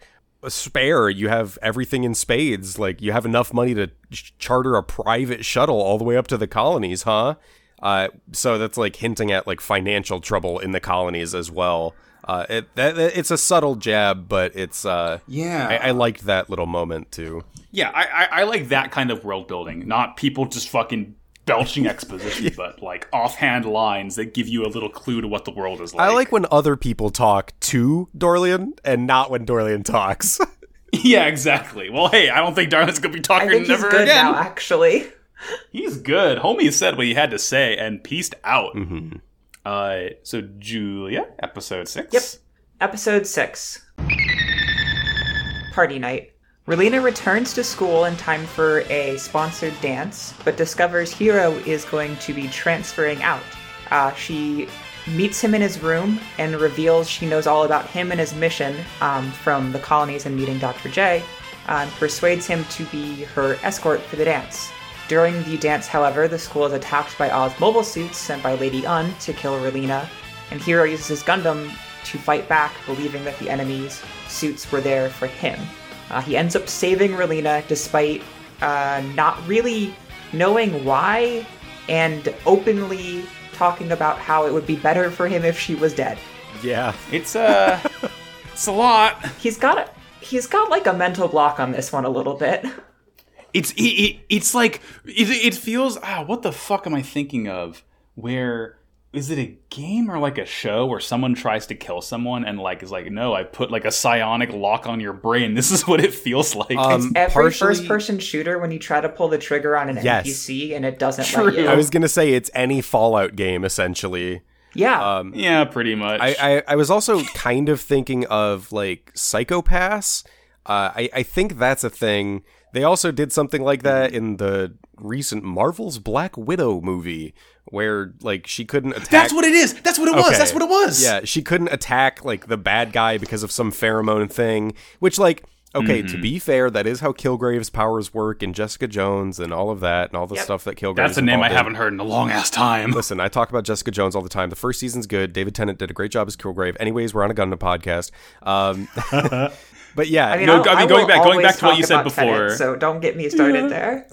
Go, going back to what you said before about uh, Fallout, it, very funny to imagine Heero shooting Relena and she just fucking ragdolls and gets back up five seconds Yeah, later. fine. that would about extremely be funny. Um, Crack me the fuck up. yeah, Uh, so in this episode, uh, Relena's returning to her mansion. She's in her cool pink limo. The press is just completely swarming Oh my her God. ass and like, is this the beginning of war? It is the most And she's realistic depiction of paparazzi and like yeah, fuck, it's invest- not good. quote No, it's like- unquote investigative journalists who are like Mm-hmm. absolutely invading a It's a little upsetting. This, like I get child I in get grief. Vice Minister Darlian was a public figure. His daughter's not. Leave her alone. Like she, she she's like you know staring forward the whole time and as soon as she gets in the gate she's like what is wrong with these people like Yeah. do they not know what actually happened and clearly they don't but like you know it's it's very much she's like a 14 year old girl who should not have to be dealing with Right. this And and Oz and Lady Une are already controlling the narrative like we saw last episode. Mm-hmm. Lady Une got interviewed and was like, "Oh, this was a terrorist attack. Like I was not involved." Um uh we get a very very cute scene where her fa- her Yeah. mother's like holding her dress Oh my gosh. uh, and and Relena runs in and you know she her mother's like I knew this would happen someday which is like kind of a fucked up thing to say I guess yeah. It's like I knew my public figure husband would be assassinated. But I I think wonder, that, that does make me think that she was aware Yes. of him like going between like the rebels and, and the alliance. Oh, Yeah, she like knew his nature and Correct. knew that the alliance wouldn't let him. She's is Okay, she is the that's how like- Haman to Ramba Ral. Yeah. Like like in on it from right, the okay. start. Yeah, yeah, yeah. Um, and and uh, her mother asked Relena, you know, did your dad say anything before he died? Mm. And she kind of like thinks back to what he said, and she says no. And before her mother can like you can tell she's about to tell her the truth again, but Yeah. Relena just runs up and hugs her and is like, "I don't care what you say. Like, you'll always be my mother." It's just like this very nice. It's moment very of, sweet. Like, Yeah. like her mother knows that she knows that she's not her real mother, but like she raised her, so she is. You know, it's, it's a very nice moment. hmm Um, we cut to Treize um, and Lady Une talking, where Treize says some pretty sh- like bonkers shit, where he calls Darlian like an incredible person, and then specifically the type of person that needed to be sacrificed for a new era. It's probably nothing. That's a very powerful statement, sir. He's he's he's uh as he's saying this, he's he's like letting birds go free. Do you think this is symbolic in any way? No, it's fine. Those It's fine. those Don't worry about birds are important. I will say that Those much. birds. This is a fucking plot bird. This is a Chekhov's bird. This this show has done a few things that it has set up and paid off in the last episodes as well, and this is another one Yeah. that like I've ne- I, I've seen Gundam Wing maybe five times in my life, and I have never actually paid attention to that moment before, and this time I was like, oh, symbolism, huh? it's symbolic. We're not going to tell you why. I, it al- I also is. found it odd that this was kind of voiceover because Treize wasn't actually talking during this scene. right. It was a weird, It was an interesting like, choice I- for the animation. Yeah, I, I guess they wanted to show Treize letting the birds go free and also have this over. Like, essentially, the implication is that he radioed, uh, he, he Skyped Une and then, like, afterwards to set Yeah. the birds free, but they just kind of, like, press it together. But, uh, he, she, he tells her that her new mission is to go after Relena, Mm-hmm. uh, because she knows what happens. Yeah, I gotta tie off that loose end. Yeah, gotta, gotta, gotta uh, burn that bridge. She Uh, requests he tells her to mobile suits, and he says to take five, and she's like, "Wow, that's significant, actually." Yeah, if only you knew why you need that many. yeah. And after after he tells her that, like to himself, he thinks, "I don't even think five's gonna be enough." I don't know about that one team. I don't even like at this point in the show. I don't think any amount of mobile is gonna be enough until Tallgeese gets on the field. When you're right, you're right. hmm I mean, I, hey, I've seen the intro. I've seen the only thing that can actually hurt a Gundam is that that fucking thing. The big beautiful Um, bird itself. Yeah. So we cut to the school. Relena's having double party. First, she had her party at her estate, and now like the school itself is throwing her a party. Yeah, I, I think this is like a separate affair that the school is I putting think this on, is like just a school a school dance party. Yeah, uh, Oh, but it is weirdly Yeah, okay. close to her recent birthday party, so it's like, Yeah. oh, there's just another social gathering going on for whatever reason. Mm-hmm. Our fancy school I- wanted to throw a cool party. It's our spring cordial. Uh, Heero's hacking away again in the computer lab as the party's kind of beginning. He's just essentially erasing any records of him at the school. Uh, and he like looks down through the window and sees some people running to the party. He's like, "This doesn't involve me anymore." Um, yeah, that And- that line made me fucking laugh. He he out loud to himself declares he's not involved. Yep. you know, like a liar. You know, Um, Relena like walks into the party and everyone's kind of whispering to each other, um, talking about her father and his assassination, how it's all over the news. Um, her friends in particular come up and say like, "Oh no, I'm so sorry. Like, we're so sad for you." And she's like, "Eh, can't be too sad for too long." She's being very. She's being too mature. Yeah, that's kind of a repeating thing I have with Relena is that we know she's not, but she certainly wants people to think she is. Yeah, she's trying so hard. And like that definitely is a very compelling part about her character. I like that she is like of the young cast. I like that she's the one who's trying so hard to be the adult in the room. Yeah, like, Like, to God the forbid point we where- need one.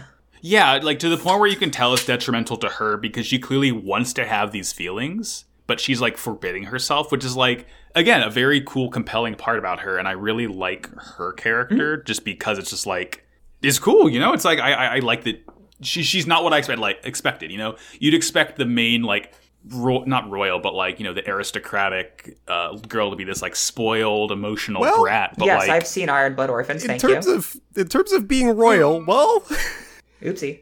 I mean, well, well, oh god, just let me forget that her last name's fucking Peacecraft. no, it's It's fine. okay. They won't, they won't let you. Um, Uh, she uh, hears the chatter because this is now a school rumor that Heero is transferring away from the school hmm and kind of jump cuts up to his bedroom because she knows where that is for a reason. Yeah, right. yeah, She, I mean, look, it says fucking heero on the little plaque on the door. It's hard to miss. Uh, You're right. He's he's packing. Uh, you know, he's getting ready to leave, and she's like, "Hi, heero," and he just whips around holding a pistol at her. It's good. Keeps that motherfucking thing on him. But th- this scene rules because she's like, she's like, I met Doctor J. Uh, I know you can't kill me without causing a commotion because you're a secret agent. You don't want to have people investigating you. You cannot shoot me right now. There's a party. You want to fucking dance, homeboy? Yeah, that's oh my god, it's so good. She, I mean, specifically, what she says is, "There's a party. We might as well enjoy it at least until the dance is over." and then she like curtsies and bows, right? Yeah. yeah. Oh my god. She she walks in that room and she's like, I am in control of this Yeah, situation. like from from the second she steps through that doorway, that like it's just her. It, it- it's really funny. This comes right after we were talking about Relena trying to be the mature one because it feels like whenever she's around Heero, she is the mature one. Like Yeah. Heero, she has this like spell over basically everyone else. She has to really try, but with Heero, it's like she is in control immediately, and I really like that kind of like duality to her. Yeah. Um this is kind of a quick aside, but with Hmm. Relena being technically from a royal family, that would make her sort of a princess. And I think it was in episode three. There's a moment where she talks about Heero like retrospectively, and I think she Yes. calls him a little prince. It was like a space prince or something. Yeah, and that is that is a theme that uh, gets carried on a lot. I, I think there is like a direct fairy tale that they're supposed to be compared to. Uh, I believe it's Sleeping Beauty, which, uh, sure, I guess. um, Well, I, I'm sure. Well, again, we've seen six episodes. I'm sure we'll be able to flesh that out Right, over time. yeah. Uh, we, we get a short scene of that aircraft carrier from last episode. mhm. Uh, it's the one that uh, Wu Fei got on. Uh, it seems normal as it docks, but then Shenlong bursts out from the inside. It's on fire. It's holding like the melted upper half of a Leo, and it's just belching flames out of the dragon arm, just melting this entire dock. We get Wufei uh, saying, "Hey, y'all, security sucks shit." Yeah, again, I like when he does this and not when he's around a woman. I love Sai Saici and I love Dragon Gundam, but I gotta say the double barrel flamethrower on a single arm is sick as hell. Yeah, I mean, to- he needs the other arm to hold the husks of mobile suits, so it makes sense to kind of consolidate that into one. And this is maybe just me geeking out a little bit as someone who likes dragons and grew up, you know, liking dragons. Um, but the idea of having like two separate uh, uh, flame like conductors uh, is just like kind of reminiscent of dragon anatomy in some cases, uh, especially in things Sure. like the movie Reign of Fire, uh, where you do actually see inside a dragon's mouth, like as it's spitting fire, there are two separate spots where the flame jets come out of. It's it's just really cool. cool. It's it's a nice way to mix it up while kind of blending mechanical and organic design a little bit. Obviously, not to the yeah. degree that G Gundam does. Uh, uh huh. That's that's a bit much. But yeah, it, it's sick. The flamethrowers are cool as hell. So my next note says clown mode. uh, yeah, mine says clown time. Welcome to the fucking circus, baby. Welcome to the fucking circus. Magnets, how do they fucking work? It's the dark all carnival all here. over again. We get Trowa's alternate costume. yeah, this is his fucking. Oh god, this really is his alternate costume. If you get to the end of his Smash Bros. palette, he changes to this. Uh, the the ringleader's like, "You're on, kid," uh, and he walks up and like he's wearing look like from the from the neck down. It's like kind of what you'd expect, this basic clown outfit, but he is wearing like a fucking half clown mask covering the the right side of his head. Mm-hmm. Which is really funny because his hair already does that. Yeah, Yeah. it changes nothing. It changes nothing. You you can see no less with that mask on. but regardless, A big red smile and blue star eyes. He's got this like checkerboard shirt on. These hilarious like lime green, neon green pants, and these like mm-hmm. bright red clown shoes. Which the only reason that I specifically point out the shoes in general is because there's a scene after this where he's sitting down and there's no shading on them, so they just look like big red blobs. It's hilarious. Uh, anyways, he's he is out uh, and he is part of Catherine's act. And Catherine Yeah. is not only an acrobat, like I believe we saw the first time we saw her, she was like up on the high wire or something. Um, she walks out with a bunch of daggers. yeah, Catherine Bloom, the knife throwing star of the circus. Uh, As if it wasn't enough to have Trowa in clown mode, he's also crucified to this like wooden board. Yeah. This is meaning. I, I said this in Discord. This is meaningful in some deep way. Couldn't fucking tell you how. I just know that it is. They call him gotta Qua be, because it's he be not. T posing. so Catherine's yeeting knives at Trowa, and I'm yeeting knives at Jerid. Um, It's it's going it's going smoothly. Like it's going really well. Trowa's she's like Uh-huh. Trowa stand still and he stands still. Uh and then she realizes he's standing way too still. Like he is way too calm and that actually trips her up. Uh she like looks into his eyes and like she's like Trowa, you want to die? Like which she says Trowa doesn't afraid of anything. yeah, but I like Our very mentally healthy child soldiers So- may He's so have normal. some Specifically- trouble. she's she's getting this like read from his posture and i understand that but the dialogue is just in catherine's head and Yep. it's like trowa you want to die you want me to kill you I- it, it feels like she's making a bit of a logical leap Yeah. here, but sure. yeah And and the last batch of knives she throws, it lands so close to his head that it like grazes his temple and he bleeds a little bit. yeah And she's like, why didn't you dodge? Yeah, and he just this is after the performance. She she goes and asks him this, and he says, "I'm not paid to dodge." yeah yeah i i it's crazy because i trowa doesn't care at all about like the circus or the act really um Uh, based on the fact that he did not move did not flinch and he's you know saying he's not paid to dodge but i if i were in that crowd and i saw that and i saw that dude get like sliced and not move i would be f- pogging out so hard Oh, I would I would be like hooting and hollering, and I'd be like throwing wads of cash into the, the circus. Right. I would have been like, oh, they planned that. That's sick as hell. Like there was like a blood capsule or something, and like that. Yeah, I, I I wouldn't say the clown wants to die. I would say the clown can't die. Right. The clown is too powerful. Yeah. No, it, that, that just would have been like insane to be a spectator of. Yeah, J- Without a doubt. circus epic moments.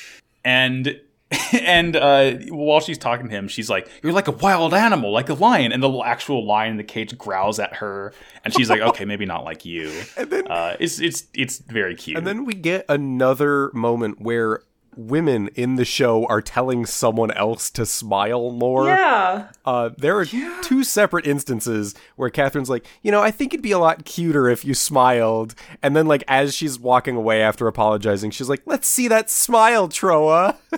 like, Let's put a smile on that face. Do you get it? oh my god.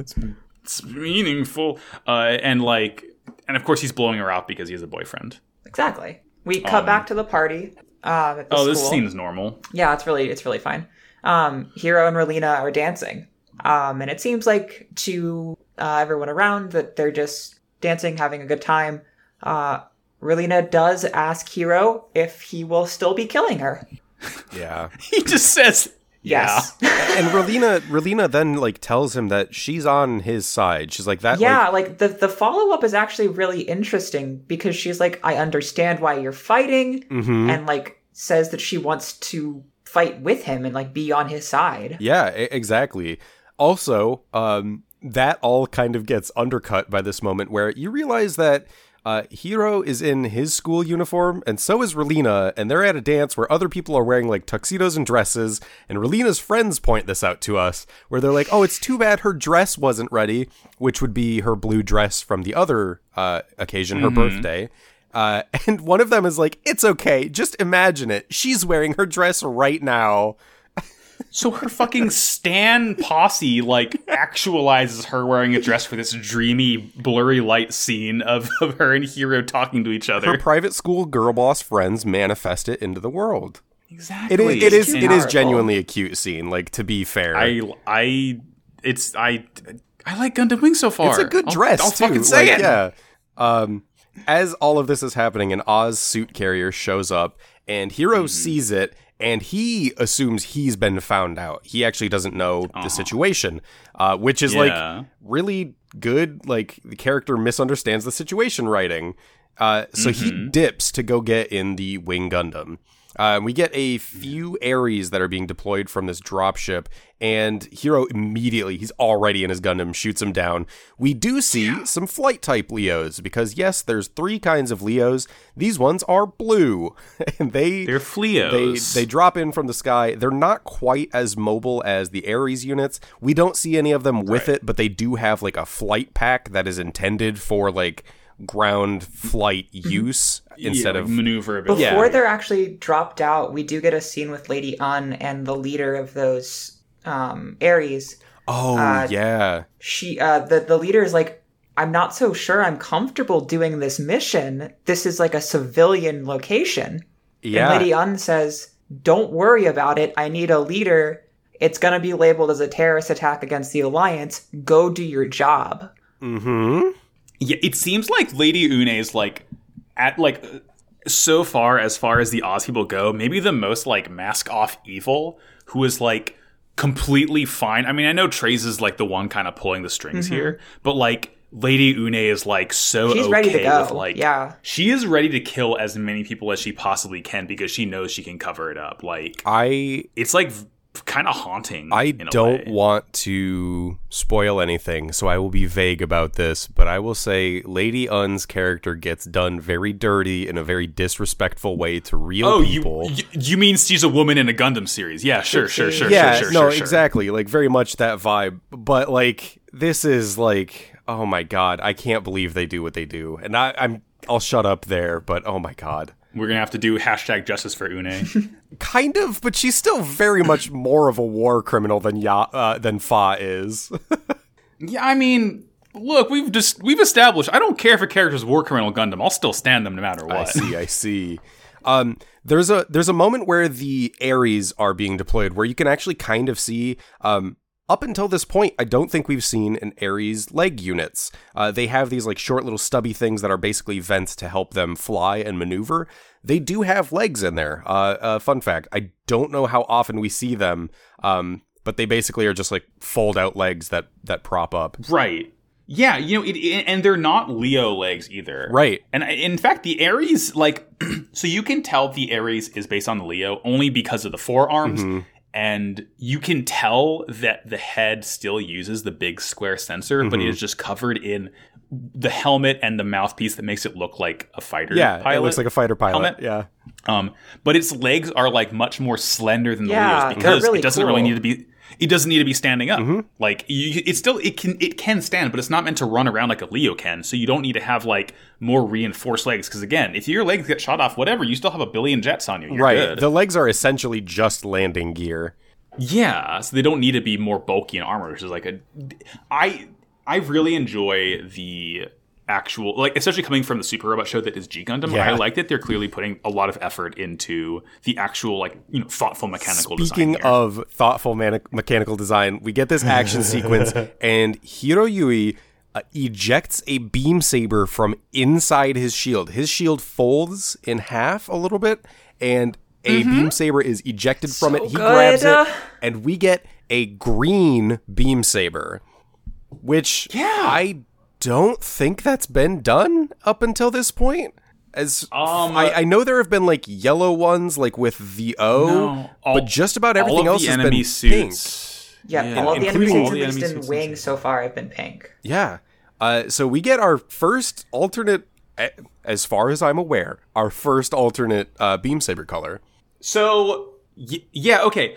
In Char's counterattack, the Sazabi has green beams, Oh, but it's like a beam tomahawk. Yeah, yeah, and you're it's right. like it's not like the slender beam saber like the Nu Gundam has, because that's still pink, obviously. Mm-hmm. It's more of like a jagged like razor of beams. So like it is not a true beam saber the Sazabi uses. Right, so right. yeah, I would go as far as say this is probably wait. Oh. Nope, uh, F ninety one came first. Nest green. Oh, son of a bitch. we're we're only four we're four years off. We're close. Okay, we're close. okay. We're close. Did our best. Um. Oh, and fucking wait, what are we saying? Literally, G Gundam, Shining, and God Gundam have green beams too. uh, no, they're they're pink beam sabers. They're green when he uses like Shining Finger sword, I think, but I, I believe his beam sabers are pink, unless I'm insane. Shining Gundam beam. I'm saber. nodding We're doing along and smiling. live research. According to no, no, they're green. Oh, I've been so excited. According well, okay, to shining shining Gundams are definitely pink because the old kits have uh, on the the pink beam sabers for the kits. There's a little uh, a clear sticker that you can put on it that says G Gundam, just like in the opening when the shining Gundam unsheathes a beam saber and it says G Gundam in the beam. Mm, okay. so. Uh, That's true. God Gundams is green. God Gundams is green. Okay, so I apologize. I'm extremely wrong. Uh, I, have been so excited about this, and now I am a fool. the the lesson here: never get excited about anything. Uh, there's so we get this sick animation. Anyways, the the Wing Gundam now has its beam saber out. Lady Une orders for the Gundam to be captured. Then we actually cut away from the action for a moment, and we get the like Spider-Man at the desk meme of Gundam Wing, which is Quatre at the big desk. Yep. Yeah. Just kind of like His watching fancy lab everybody. mansion. He's On, just googling a away at his little computer. He's just like, oh, I hope are these all Gundams? Are they all like me? I hope I can meet them and make more friends. I love Quatre. He's just a little guy. Do y'all get it? He's the smart one. Oh, you mean the one who just like actually makes friends and establishes a base and just fucking chills out? Yeah, I believe it. oh yeah. We do another hard cut back to um, Duo and his squad, um, where the Master Roshi looking mechanic is talking about in the dub drinking some good Joe after a hard day's work. And then he is shown with just like a bottle of liquor. Mm-hmm. You know, a bottle of coffee. Yeah, it's just coffee. Thanks. It's Kahlua. Um, yeah, Thanks, Duo, Cartoon Network. Duo is looking up at the moon and and kind of talking about like the moon's too close from the colonies. It kind of looks like a graveyard, but here on Earth it's it's much more beautiful. And he's like, I wonder if that guy ever looks up at the moon. And then we get a line that is uh, a big part of my development as a person, continuing with Gundam Wing. But we get some dialogue here in the English dub that is part of a Chance the Rapper song. Uh, in the song Nostalgia from the 10 Days album, which I think was like a mixtape even that he made himself, um, Chance samples this moment where Duo is talking to this uh, Dr. Wily looking motherfucker, and that is the lead in for the song. Uh, and that is probably one of my like all time favorite fun facts about the show. Uh, is that it gets sampled on a Chance the Rapper song? I, I love that. I, I told that to my brother, uh, and he was like, I mean, he, he knew it was from an anime, but he just didn't know that it's specifically from Gundam and specifically from Gundam Wing, which is like, it was fun to be able to tell him. Yeah, and, and it's this moment of Duo like being like, that guy really needs to learn how to unwind and like appreciate life. Which he's absolutely right too. Oh, yeah. Heero does need to chill the fuck out sometimes. And it's juxtaposed mm-hmm. by cutting back to Heero slicing a Leo in half, Yeah. hot dog style. As he does this, there's this really nice, nice, I say with an asterisk, but like, Relena's friends are with her, freaking the fuck out, and she's like calm. She's like, it's okay, like, you go go away. Like, she hasn't really figured out that it's Heero in the wing yet, but she mm-hmm. like, I she can like get a feeling for now, and she just kind of tells her to them to run away, and they'll be safe. Um, at this point, Heero notices that Relena's there, and just kind of like stares at her with his back to the battlefield Yeah. and he gets shot in the back uh, in the wing or you know here it doesn't the wing gets blasted with a beam uh, a beam hits one of the towers of the school which starts collapsing and heero instinctively dives down and like with his shield blocks the rubble from hitting relena and he's like why the fuck did i do that Like it would have been so much better if she just immediately gets squashed there, and now he doesn't have to worry about her anymore. But it's the first of frozen here plot armor when it comes to Heero. Yeah. Mm-hmm. as, lo- as long as heero's around she can't die because heero will save her Exactly. Um, oh, Heero Oh, just it's like- takes shot after shot in the mm-hmm. back.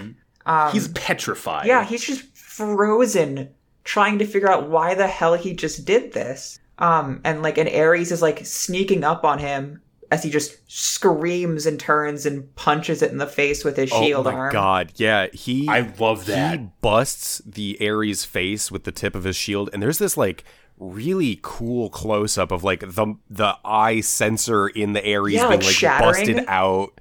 Yeah. It's this really detailed little animation of it as it kind of gets sent flying. And I I can't remember if it's before or after that. Um, but Une Lady Une realizes that Heero is protecting Relena. Um, which she kind of surmises that like Relena might know the pilot, and if that's the case, things could get very bad very fast. This is when uh, Treize radios her and says, "Hey, girl, get the fuck out of there." And we're done here. Gotta go. And from there, we get Treize side of things, where he was on the phone with uh, Noin, who put in a word for Zechs to get Treize to stop the attack. This is this imp- this action is important. This action will have consequences. Yeah, like this follows the point earlier where she asks how he's doing and like, Mm-hmm. are you still worried? And this is kind of like her putting in a favor for Zechs to save Relena from. yeah, Yeah. ostensibly The attack that without him called. knowing too. Yeah, that's what it Oh, seems definitely without him knowing. Uh, and and Treize speculates just kind of vaguely and says some very general shit. Uh, but as he's kind of pontificating to himself, he opens a window in his rich evil guy mansion, and there are two birds that fly back to Chekhov's him birds. And land on his fingers. Uh, then we go back to Relena. Oh wait, hold on. Oh. did you not? Did the dub not get the line that he says here? We might There have, was, but I know there's a line that says um, Zechs does have a blood relative. Is that Yeah. the one? okay, Yeah, yes, yeah, I was yeah. gonna. Okay. I was about to lose my mind if the dub didn't note No, that. we- We're like, yeah. yeah, yeah, we definitely had it. I forgot to write it down. My bad. okay, yeah, yeah. So, so essentially, Treize knows that Relena is Zechs's sister. Mm-hmm. Or I, I'm assuming sister. Maybe they're fucking cousins. But like, the point yeah, is, like they, related, they have the and same then last he name. says like, "Stop having so many secrets" or some shit. yeah. I mean, he's a Char character. That is not That's what he does. Tr- Tr- Treize, I gotta let you know, buddy. Right. The the boy is secrets. Um. Then we get Relena So- screaming at a Gundam. Yeah, this is like she's like yes, like heero, and you know she's asking Wing if it really is heero. Like, why did you let me live? Weren't you gonna kill me? Uh, heero like turns around, faces her, walks towards her, fucking just like stabs the ground with the shield, like inches from her head, and she just does not move at all. She just still like stares up at it. He him. was absolutely Heero's like- aiming for her too. oh yeah, Yeah, he- one hundred percent. he heero's like freaking out. He's like, "Why can't I do it?" And he just like silently gets up, goes bird mode, and flies away. Yeah. So And specifically like, for that bird transformation, that's the longest one we've got, gotten so far. yeah. It, it feels slow. Almost. Yeah, it- Extremely slow, and it, it focuses on a lot of really interesting parts. Like the gun floats up Yeah. separate from everything. Mm-hmm. Um, and then you have like a cool bit where you have one of his fists kind of rotate into everything, and it's it's the first real clear indication of like how it's supposed to fold up into Yeah. the bird. And it doesn't look great, I'll be honest, but it's Uh-huh. it's cool and I like to see it. Yeah, absolutely. Um, there was uh, I I didn't point it out. It I, I apologize for jumping back, but when Heero is fighting the Leos and he pulls out his beam saber, there's a point where he's getting fired at, and he like activates the thrusters in the wings of the Gundam wing. Yes. and he like And those were like out for the first time then. Yeah, and he like delicately like glides backwards, and there's these like beautiful little like sparkles of emission coming out of the wings. It's just a really like clean animation of him like backing up. Um, And that's when they actually remark that it's a flight suit. Um, where right, the they're like, oh, this try thing's like mobility is Yeah, like, way get away higher than from we expected. Um, and then after the bird mode transformation, we get the end of the episode with Relena watching him fly away and again talking to just herself, but she says, Mm-hmm. Heero, don't run away from me. And the episode, we get it to be continued. Yeah. I mean, she fucking knows that, like, he's not gonna be able to run away from this eventually, right? Right. He's in too deep. Yeah, She knows. They're they're all connected at this point in a way that they're gonna keep running into each other for sure. Good episodes. episode. Like, genuinely. Good episodes. Um, the the beginning of Gun- Gundam Wing, I know it loses some people, um, and it's also like the point. The point we're getting to the point where a lot of people tend to fall off because things happen. You know, maybe it didn't catch you enough early on, but like so far, some pretty heavy hitters like right up front, which I think is really Oh, solid. Yeah, absolutely.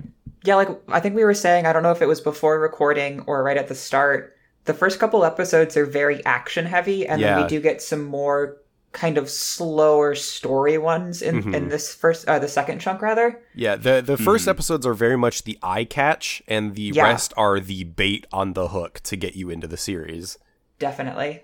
And I I like that order. So you, you got to Yeah. have all these cool boys and their cool machines blowing Mm-hmm. everything up for you to sit and listen to um, the yet another military meeting where people are using Right. resources. Yeah, right. God. Um, before we get too far ahead, I do want to bring up a small segment. I don't have anything super dedicated for it, uh, but I've I've been joking about it, and I would like to at least bring it up here.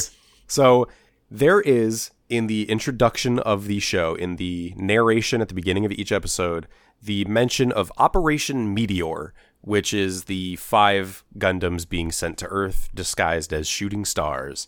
And I would like to propose a segment called Operation Meteor, uh, which is for any time Operation Meteor gets mentioned, you do a set of 10 push ups and 10 sit ups. Uh, and I have been trying to pay attention and keep a running counter of when this happens. Uh, I forgot to do it last episode, but in the introduction for every episode, it is mentioned at least once. So every time you listen to uh, Wow Cool Robot here, or anytime you watch the set of three episodes, you got to do 30 sit ups and 30 push ups, baby. Uh, I I did note that they. I think Zechs and Noin mention it. I, I think they might have mentioned it in episode four, like In when they're at four, Lake Victoria. the um in the coalition meeting before uh okay. Oh, when when Unai when Darlian's getting kicked out of it. The the whole room. Um, Okay. They do mention like we don't even know what Operation Meteor is. Okay. Right. So like four or five roughly between these episodes, which is like Yeah. pretty nice. Um and then I kind of want to backtrack to specifically the first episode where it's not mentioned entirely by name. It's mentioned as Operation M by Colonel Zechs. Still counts. Which does not count. Um Oh, It- it- see, you I, see, do- I thought do it five. was does count. no, I, I'll if say they okay, if they say Operation M, do five. yeah, yeah. Do do half a rep. Um, I, I'm down. And then, uh, like two minutes later, uh, Vice Minister Darlian says Operation Meteor right next to Relena. I don't think it's said in episode two or three, but uh, yeah, just just keep that in mind. So, final count for this episode, I'm gonna say four, just to round it nicely. Uh, And I will I will try to keep track of that as the series progresses. Works Hell yes. for me. We're gonna we're gonna be fucking swole as hell by the time we finish. this. Absolutely. Good. Um, well, I do have a segment as well. Uh, we're gonna this is we're gonna begin the tradition of doing a Beyond Toon World. Uh, whenever most weeks we do this show because a lot of voice actors we have both a sub and a dub cast to talk about. You're going to love this. Trust me. For this first Beyond Toon World we're going to do for Wing, I want to talk about the voice actor of Heero Yuy in Japan, Hikaru Midorikawa. Uh, born May 2nd, 1968. He's from Odawara, Tochigi, uh, Japan, obviously. and he has been he's been in the game for quite some fucking time. Uh, he's been active since 1988. His very first role uh, was Murai Murai from Bebop High School. Never really heard of that. Uh, but regardless, I have a sort of chronological list of all the stuff he's been in. So one of his biggest prolific roles uh, was one of his very first 1989 Dragon Ball. Um, well, I guess he didn't really start until Z, but regardless, throughout Dragon Ball, from the beginning until now, he's been Android 16 and Pikkon. Hell yeah! I love Android 16 so much. Go on. That is let it go. That is absolutely a son and boy right there. I, I have an Android beef, 16 man. shirt from uh, Fighters. Uh, it is it's a, a, a shirt by uh, Lythero, and it's uh, him doing his like level three super where he grabs you and blows Where he takes his himself hands up. off? No, it's yeah, Yeah. yeah, it's the one where he blows himself up, and it just says "for the birds" on it. Uh, Fuck yes. like that's so kind good. of uh, you know mimicking his final speech to Gohan. it Mm-hmm. That's so good. Uh, who else has he done? 16 rules. Yeah. Oh gosh, uh, 1992, Legend of the Galactic Heroes: Golden Wings. I think it's just a movie. He was Reinhard von Lohengramm. Uh, Sarah McCostumes can fucking tell you more about that, I guess, because she just started watching that show. Um, in 1993, Sailor Moon R, he was Ail, which is like one of the the two twins from like the first half of that season. Uh, not twins. They were dating. I don't know why I Oh, said twins. okay. exactly the same. uh, it's like a boy and a girl. Um, in the Sailor Moon R movie, Promise of the Rose, he was Fiore. Uh, he actually was in G Gundam as like the parade announcer in Hong Kong, and security guard B. He's credited as. Uh, starting in 1995 in Slayers, through, for every piece of Slayers media from then on, he was Zelgadis Graywords, which I watched a little bit of Slayers when I was a kid. He's just like he's a gray guy with gray hair and looks like I don't know, looks kind of badass, I guess. Obviously, 95 he was hero in Gundam Wing. Um, I'll leave the biggest roles for last. Okay. 1997, uh, Revolutionary Girl Utena, he was Soji Mikage. Uh, 1998, Outlaw Star, he was Toby Guerra. In 1998 video game Xenogears, he was Fei Fong Wong, uh, main character in that.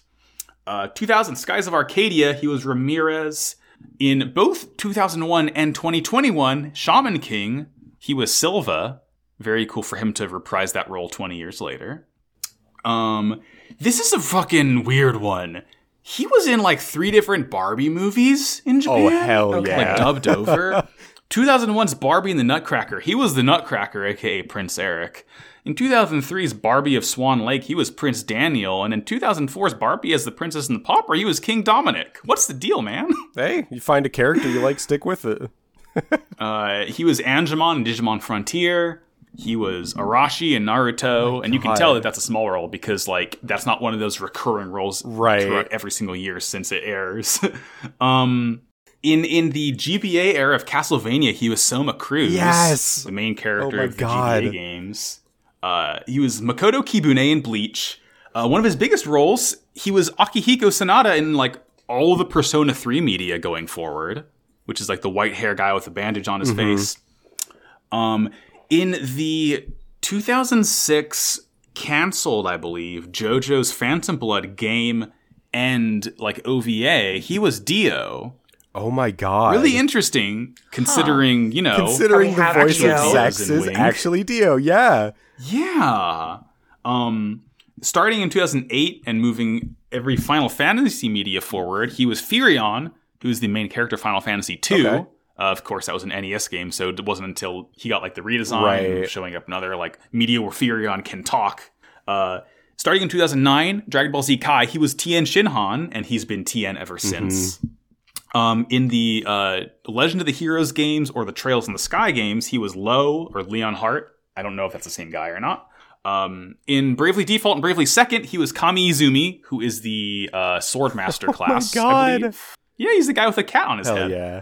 Um, let's see, let's see. In One Punch Man, he was Garou, who is like this spiky gray hair guy. I don't remember this guy. I don't know if he was in season one or Mm-hmm. He's in like an S Might not have been. class series, uh, S class hero, I believe. Okay, yeah, he's, he's one of those fuckers.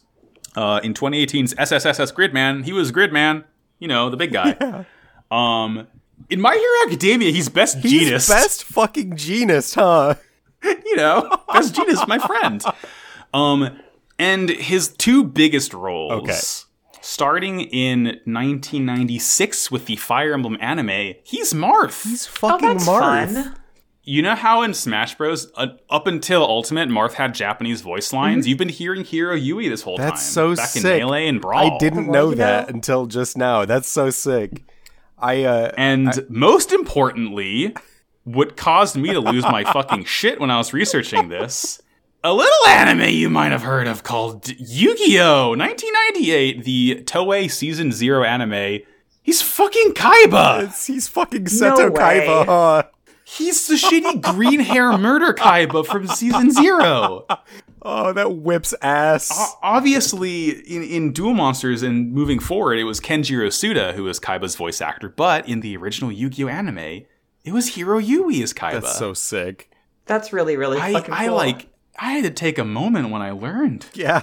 So thank you for your service, Hikaru Midorikawa. What an illustrious career. I think he's ranked like 70th on my anime list, which is like pretty good. You know when someone's that high, that they got a lot of roles. Yeah. So and and this is like a small portion of his roles. Like he's done a lot of stuff. I only picked the things that are like Oh, he's- pretty yeah. recognizable animes and games. He's done a ton. Uh, i- i- from behind the voice actors, he's credited with 357 roles from 311 Lord. titles.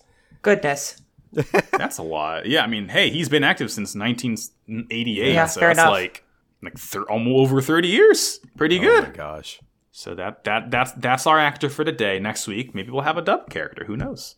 Maybe we'll, maybe we'll do dub hero next week to kind of keep the this the you know it's like symmetry. It rhymes. We can make that happen. Uh, but that'll do it for us. What a wonderful time this was. I am again. As much as it pains me to say, much as it probably pains Audrey for me to say, I'm enjoying Gundam Wing so far. As much as it pains just about anyone in the Discord for you to say, I'm sure. I love to see it. Ah, we so. love it. Eh, I love it. Uh, well, now's the time to do plugs. Absolutely. When you all like to go first? I can I can go first. Uh, Sure. My name is Jared. Uh, I typically go by Jay nowadays. Um, you can find me on Twitter at Pagliacci Proto J. That's my funny clown robot joke. Do you get it? Um, I don't tweet much, uh, so I guess give me a follow if you really want to see me tweet stupid stuff like Chips Ahoy for apes. Call that Chimps Ahoy. Um, No, that was pretty good. Like that is that is like the the cream of the crop and i don't tweet that all the time so uh, if you want to interact with me more in, in some way shape or form just check out the uh, wow cool robot discord i'm on there also as pagliacci proto j I've been Julia. You can find me at the Crown Jewels with two underscores at the end. Um, most of the time on Twitter, I'm reply girling, so hang out if you want. Hell yeah, hell yeah. Uh, and I'm Max. You can go to Maxi Bajillion on Twitter to find me. In addition to this show, I have two other podcasts. One called Pot of Greed, which is on Twitter at Pot of Greedcast. We're talking about Yu-Gi-Oh. Uh, we're talking about GX. Uh, one of the most batshit insane sets of episodes yet, uh, which I say literally every week, which is a testament to how good GX Yeah. is. it Uh, just my keeps other happening Show, Slappers Only. it just it just fucking it never ends. Never ends with that show. Uh, Slappers Only is a video game music show on podcast I do. SlappersOnlyPod.com or SlappersOnlyPod on Twitter. Um, I just posted the when this episode goes up, uh, the Ace Combat episode will have been out for a week, and we will be recording soonish. Uh, actually, we might have already recorded it by the time this episode goes live, but our next episode is on Ghost of Tsushima, which is going to be an interesting thing because I don't remember a single fucking music track from that Uh, game. So it's going to be kind of hard mode slappers. the ace combat episode first of all is very good i recommend it personally having listened to it I today forgot that I upload, forgot I uploaded it on 9/11.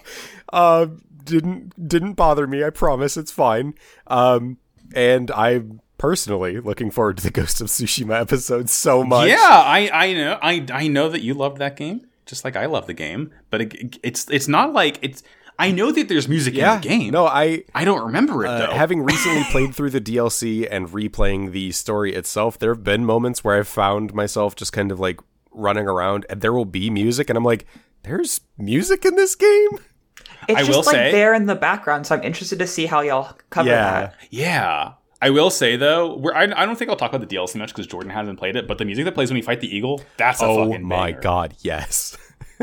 It's so good. Julie, I'll post it for you Okay. so you can hear it. Um, this show is on Twitter, Wow Cool Podcast. Uh, come hang out in Discord. Links are in every episode description and the Twitter header. Uh, like Jay said, it's a cool place to hang out. All of us are active there. We'll post about Gunpla. God, I'm excited to get my Gunpla soon. I think I get like four kits this yeah, month. hell yeah. Hell yeah. In- including that real grade Hi-Nu that has Yes. like almost 500 Oh my God, I'm so excited. Holy shit, I am Uh, vibrating. come ha- yeah, Oh come hang God. out in the Discord. There are people who are a lot better at analyzing Gundam than I am. I'm Yeah, you- fucking. If you talk to like Cass or Colin or ours, if you want people to be like, what if we gave this show political reads? And I'm like, I'm baby. I want to talk I was about reading how- through one of the conversations they were having earlier, and I'm like, I've seen this show, and I'm like, this is too smart for me. yeah, no, they're, they're Wait, is that what it's about? there, there Oh, that's are other people who are more qualified to analyze Mm-hmm. the show. I am absolutely here to point at it and literally just say, "Wow." Yep. Yeah, we- we're we're all here to tap the sign in Yeah. unison. Um, uh, also, thank you to Matt GameCube uh, for running Noisepace.xyz, the podcast network that we are a part of. You can check this out and many many other shows. Uh, it's always a fun time. A lot of stuff to listen to there. And finally, Julia, I have a question for you. Oh yes. What's that robot of the week? Oh, you know it's the wing. Hell yeah. Okay, Gundam. We're just going to keep referencing ones favorite? from this show. So I know there's four different wings. There's like the wing, there's like the manga version of the wing, there's the upgrade it gets, there's the endless waltz version. I think there's another one after it's- that. Which is your favorite? Well, okay, first of all, uh, the the wing from the end of Gundam Wing and the wing from Endless Waltz are the same wing. Yep. Oh, that yeah. Lest I forget, they just look different because they wanted to have Yeah, fun. basically. It's the one that looks like it has real wings. oh, okay, okay. That, so like the endless Yeah. waltz. It is OVA it is the one. Endless Okay, Waltz right. uh, Wing Zero custom. Yeah, Yep, exactly. That, that was the last kit I just. that built. is the I I have the Verka of that kit. I built it this la- this past winter. It's probably one of my favorite kits that I've ever built. It has elf ears. It's so good. It's so pretty. Um, and finally, as we always say to close, in the words of our ancestors, war is bad. Wow. Cool robot. All right, well, good night, non new types, because they're not in wing. Uh, see you next week, Gundam team. Check back to mission for uh your next your next assignment. Peach. Peach.